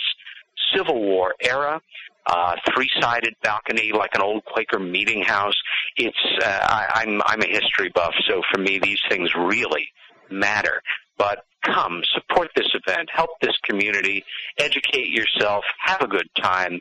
Meet me, meet Tim, Stan, uh, Phil, um, Kathy Marden will be there, bless her heart. Um, Kathy, of course, is one of our greatest assets in ufology. She's um, co-author of Stanton Friedman with Stanton Friedman of the book Captured about the uh, Hill abduction case, and she is the niece of Betty and Barney Hill.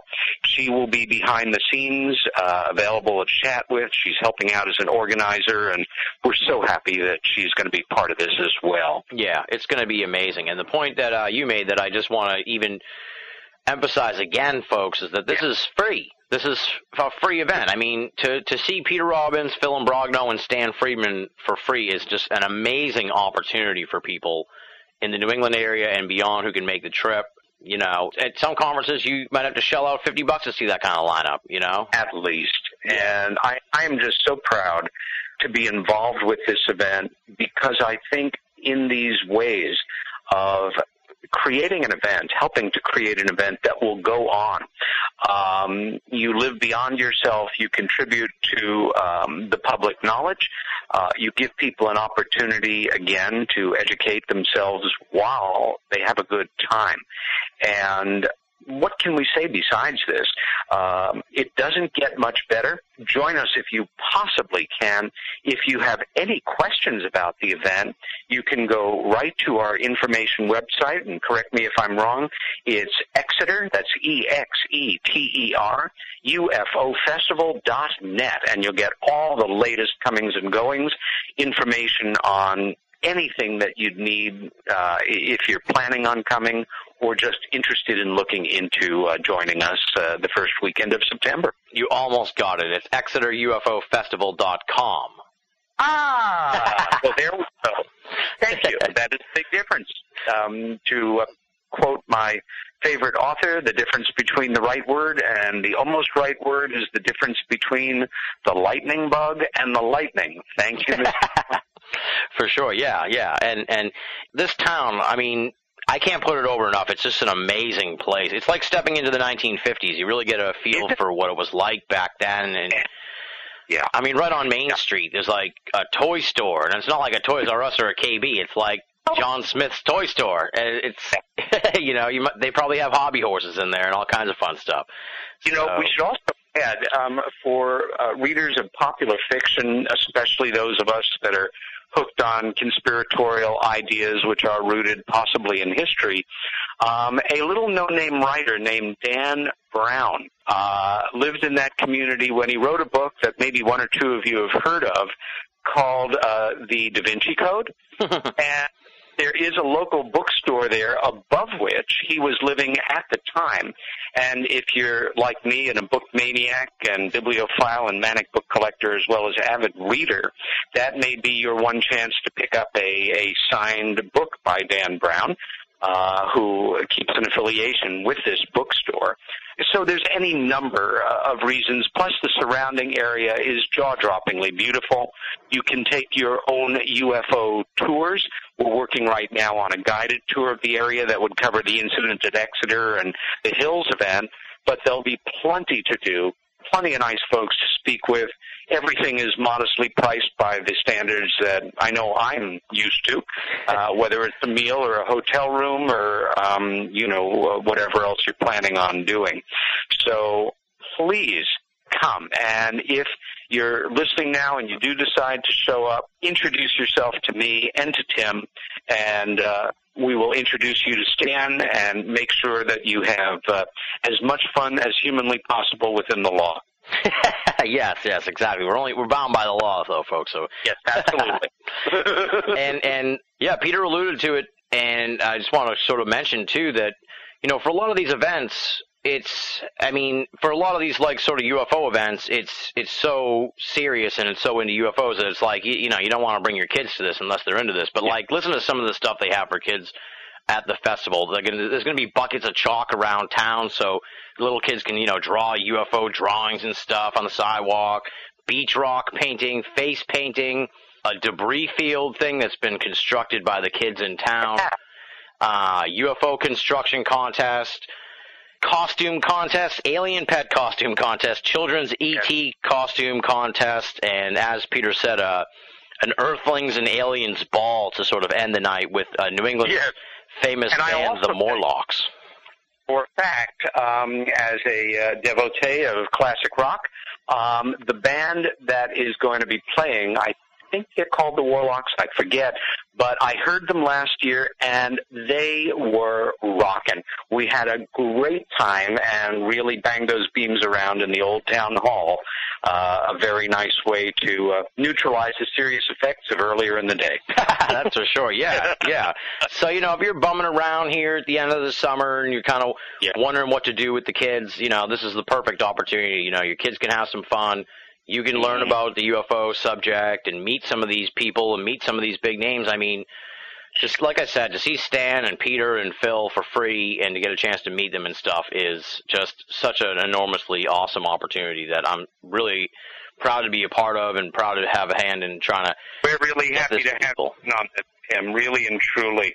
Without your work here, I'm I'm just not sure how well we'd be able to promote it, and for us, it'll just be a chance to get together and have some fun again as well. Absolutely, yeah. I'm looking forward to reconnecting with you again. It's going to be awesome. Ah. So, Yeah. I think that just about does it. The website, once again, is ExeterUFOFestival.com. It's all over uh, Binnall of America as well for folks who go to the website. And uh, let me spell that once more Exeter, E X E T E R, UFOFestival.com. All the information's there. Totally free event. And awesome speakers, lots of fun for the family as well, and just the perfect opportunity for people. So you definitely want to check it out if you're within driving distance or you want to make the trip for sure. Beautiful, Tim. And uh, let me thank you once again for coming back on the show for this pop in, Peter. I'll see you in a few short weeks, and I'll be talking to you, of course, uh, as the event gets closer. But it's great to have you back to talk to the BOA audio listeners. A pleasure, Tim, and uh, let's do this again when the weather cools down. Absolutely. Okay, brother. That does it for this week's edition of BOA Audio Season 5 in total. Want to give big, big, super huge thanks, of course, to Peter Robbins for coming on here at the end of the program to pop in and preview the big event in Exeter this weekend. If you want to find out more about that, of course, check out www.exeterufofestival.com, E X E T E R UFO festival.com. Hope to see a whole slew of BOA audio listeners at the big event. And of course, once again, big, big, super huge thanks to Rosemary Ellen Guiley for coming on the show and appearing as our big guest here on the program this week. You can find out more about her work at visionaryliving.com. Pretty simple, all one word, visionaryliving.com. Check it out. Before we dive into the BOA audio listener feedback for the final time this year, I want to take a moment and offer a heartfelt congratulations to BOA's own Marla Pena and her husband Enrique on the birth of their son Alan Mena. It is truly a joyous occasion, and in addition to the heartfelt and encouraging emails I get from folks listening to BOA audio and supporting this website, it's moments like this that make this at times difficult gig of running the BOA franchise so worthwhile. So once again, congrats to Marla and Enrique. Welcome to the world, Alan Mena. May you see things that we could only imagine. May you live in a world beyond our wildest dreams. And of course, may you stay forever young. And now let's move on into the final edition of BOA Audio listener feedback here for season 5. And since it is our last chance to hear from the awesome BOA listeners, I really wanted to go hog wild on this one. So we've got four emails running the gamut of different stuff. So let's just dive in and get cooking on these. The first email comes from Jim, no hometown listed, and here's what he has to say. Just listened to your most excellent interview with Bruce Maccabee. The quality of experts and witnesses you present is exceptional. Just a few possible suggestions for future interviews. Colby Landrum and or the doctor who treated Betty Cash for her injuries. It seems as if the original medical records for the family, which may have mysteriously disappeared, would represent powerful evidence in the Cash Landrum case. Number 2. Fighter pilots scrambled to intercept UFOs. The Iranian Air Force pilot involved in the Tehran incident is the only one who comes to mind. Number 3. Nick Cook of Hunt for Zero Point. He seems a credible source who flashed brightly across the screen and then vanished, so to speak. By the way, thanks for the program featuring Smiles Lewis. I know Smiles in passing. He's an interesting guy. Thanks again, Jim. Well, thank you for writing in, Jim. I'm glad you enjoyed our interview with the legendary Bruce Maccabee. And thank you for sending in your guest suggestions. You've really issued a challenge to me here with the first two, Colby Landrum, as well as fighter pilots scrambled to intercept UFOs. But I will put both concepts on the drawing board for season six and see what I can come up with. As far as Nick Cook goes, I think I read his book a while ago when I first got into the esoteric, and he's definitely somebody who'd be interesting to speak to on the program, so I will put him on the list as well for potential guests in season six. For those folks who may have missed last week's edition of the program, the reason Jim's sending in some suggestions here is because we put the call out at the end of last week's program, as we do at the end of every season. We want to hear your guest suggestions and topic suggestions for season six. A healthy portion of the guests featured each season are the result of suggestions from BOA audio listeners, and I always hearken back to the now beloved Bruce Rux trilogy, which stemmed entirely from a suggestion from a BOA audio listener. So there's always some gold in there amongst these suggestions, and I want to hear what you folks want to hear on the program, whether it's guests, topics, or just more of this, less of that. I'm interested in all that stuff. So send me your feedback and help shape BOA Audio Season 6 as we get ready to start the pre production stage of the next era of BOA Audio. Second email is short and sweet, and it comes from Christopher, no hometown listed, and here's what he has to say. How do you download the MP3 segments? Thanks. This is an email I've been getting for a while from people lately, and it's time I address this issue.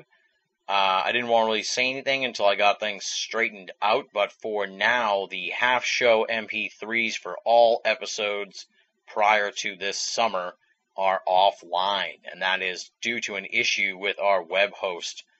I can't really say too much more about it. It's just a technical thing. We kind of overloaded their traffic, so they shut down the half show MP3s.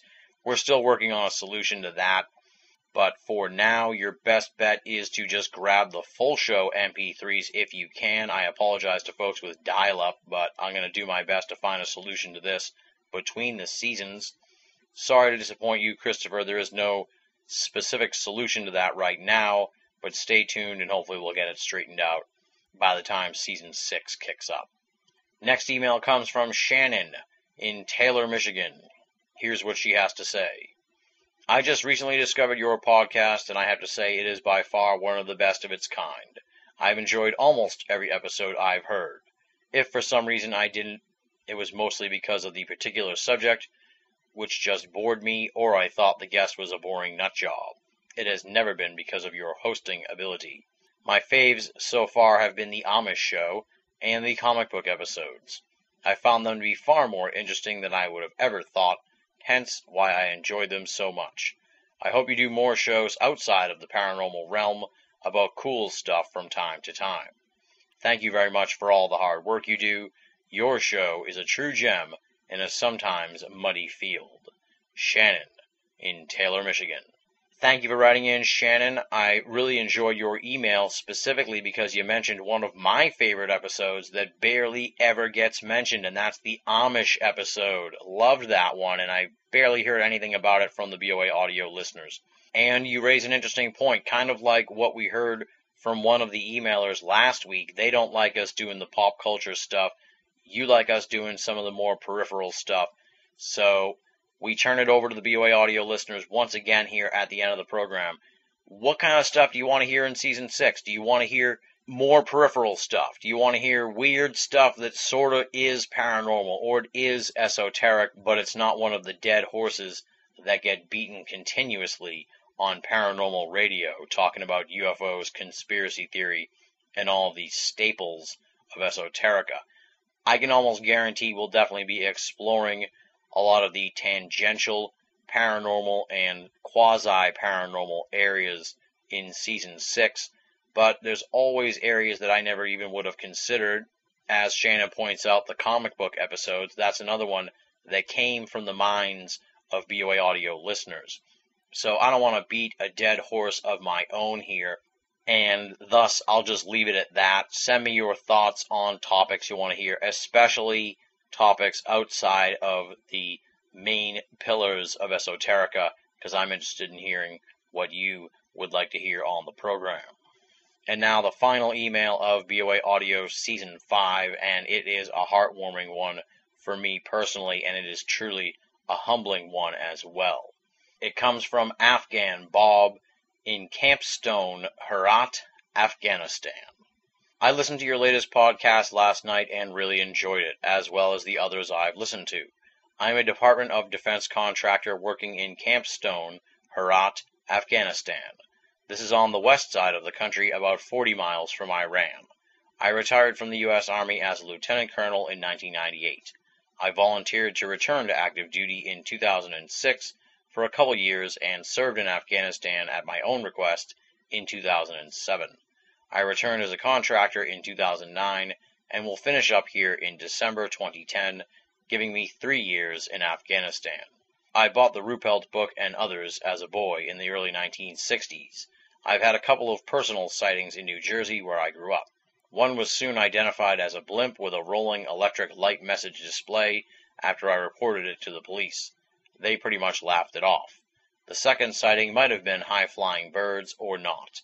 They were white spots in the sky doing typical UFO maneuvering beyond the physical means of our aircraft. Anyway, I found your website a couple of months ago when my interest in UFOs resurfaced and have recently been researching what I can find on the internet. The only problem I have is that the internet service here is very slow when it is working. A good average is a download of 10 kilobytes a second. Anyway, I've donated to your site and will be a continued listener and reader. I wish I found it sooner. Keep up your enthusiasm and your highly professional work. Afghan Bob at Camp Stone, Herat, Afghanistan. I got this email a couple of days ago and I knew it had to be the final email here of season 5. We've beaten the drum week in and week out for international listeners, and then you get an email like this and it just blows your mind uh, Camp Stone, Herat, Afghanistan. It is just humbling to know that in our own little way, we're helping somebody get through their time over there in Afghanistan. And, you know, we're giving Afghan Bob a moment away from the conflict. And that to me is just tremendously humbling and brings it all back around to why I do this program. And that is for the entertainment and enjoyment and enlightenment of folks all around the world. So, I mean, I don't know what else to say. I, I was really just blown away by this and, and taken aback and, and left without words here. I wish I could do more about the download speed of the program. Uh, maybe sometime in the future we can set up some kind of smaller MP3 size for dial up folks. Uh, you know, definitely something I'll look into in the future. I want to thank Afghan Bob for writing in, really making my day, making my summer, in a lot of ways, making my season here for BOA Audio Season 5. Uh, you know, we can put the push pin in Afghanistan now, folks, because we've got Afghan Bob over there listening to the program. Thank you, sir, for writing in. Thank you for your service. Thank you for keeping us safe over there in Afghanistan. And you stay safe as well. Know that the entire BOA Nation is riding alongside you, Afghan Bob, as you finish up your tour in Afghanistan. Thank you for writing in once again. And with that, we zip up the BOA audio listener feedback mailbag for one more season. Coming at you once again next time around in season six. Hopefully, we'll have just a whole slew of new emailers and some old friends emailing in for season six want to thank Jim, Christopher, Shannon, and Afghan Bob for writing in. Thank you for your support of the program and for your insights into BOA audio. Just because we're putting the lid on the BOA audio listener feedback mailbag doesn't mean I don't want to hear from all you folks out there. I do want to hear from you. How can you get in touch with me? That's very simple. We give out the information at the end of the program here each week, so let's do it one more time. You can email me at boaaudio at hotmail.com or just go to binnallofamerica.com, B-I-N-N-A-L-L of America.com, and click the contact button. Or you can join up at the official BOA forum, the US of E.com, T-H-E-U-S-O-F E.com. And of course, we're on all the different social networking sites, Twitter, Facebook, MySpace, befriend me, follow me, poke me. It's all good, and I definitely want to hear from all the great BOA audio listeners, no matter how you get in touch with me. And I'll definitely set aside all the interesting, pithy, thought provoking emails for use in the early episodes of season 6. Up next, of course, it is the thanks portion of the program. Allow me to roll through the list of the esteemed and infamous BOA staff Leslie, Chiron, Regan Lee, Joe V, Tina Senna, Rochelle Hawks, Richard Thomas, Marla Pena, our contributing cartoonist Andy Carolin, and our webmaster Jeremy Boston. Bit of a light week at BOA this past week. Only a column from Leslie looking at Leslie Kean's appearance on the Colbert Report, but we've got a couple of new pieces in the pipeline from Regan Lee as well as Rochelle Hawks, so keep an eye out at BOA for those.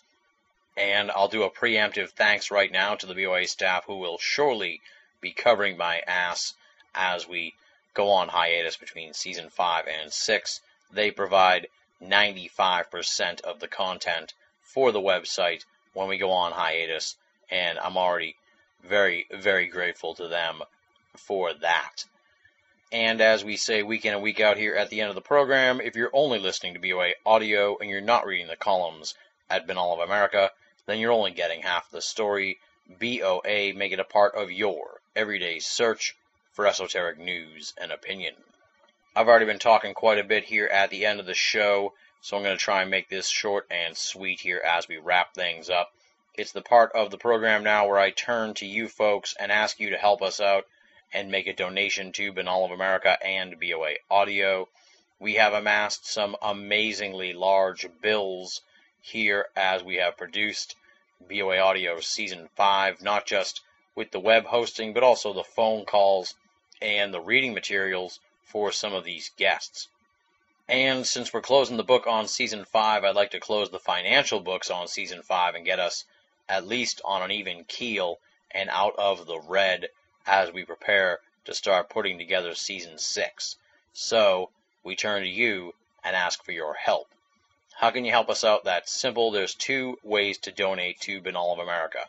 You can go to the main website, binnallofamerica.com, B-I-N-N-A-L-L of America.com, and click the PayPal button. That'll bring you to PayPal. They'll walk you through the process. It's safe, it's simple, and it is secure. But let's say you don't trust the internet and you want to donate via snail mail. Well, we can take care of you in that regard as well. Here is the address for the P.O. Box for snail mail donations. Tim Binnall, P.O. Box 232, Pinehurst, Mass. 01866. And let me get real specific for you on that. That is P.O. Box 232, Pinehurst, P I N E H U R S T, Mass. 01866. All together now, Tim Binnall, P.O. Box 232, Pinehurst, Mass. 01866. And if you send me a snail mail donation, please be sure to include your email address somewhere in there so I can shoot you an email and thank you for your donation. A couple of folks have mailed in donations and not left any means to contact them, and I really want to let them know I appreciate their donation. So be sure to include an email address in the envelope there with your donation and correspondence. And as always, folks, no donation is too small, and all donations go towards Binnall of America and BOA Audio to help keep the entire franchise up and running, freely available and commercial free for all of our great readers and listeners the world over. And now, the moment that many of you have been waiting for it is time to announce the guest for the next edition of BOA Audio, which will, of course, be the season finale of BOA Audio Season 5. In keeping with tradition, which sees our final episode of the season as the proverbial showcase of the immortals, BOA Audio closes the book on Season 5 with one of the most requested and anticipated interviews in the history of the program, as we proudly welcome a bona fide, global, esoteric superstar, the incomparable David Icke.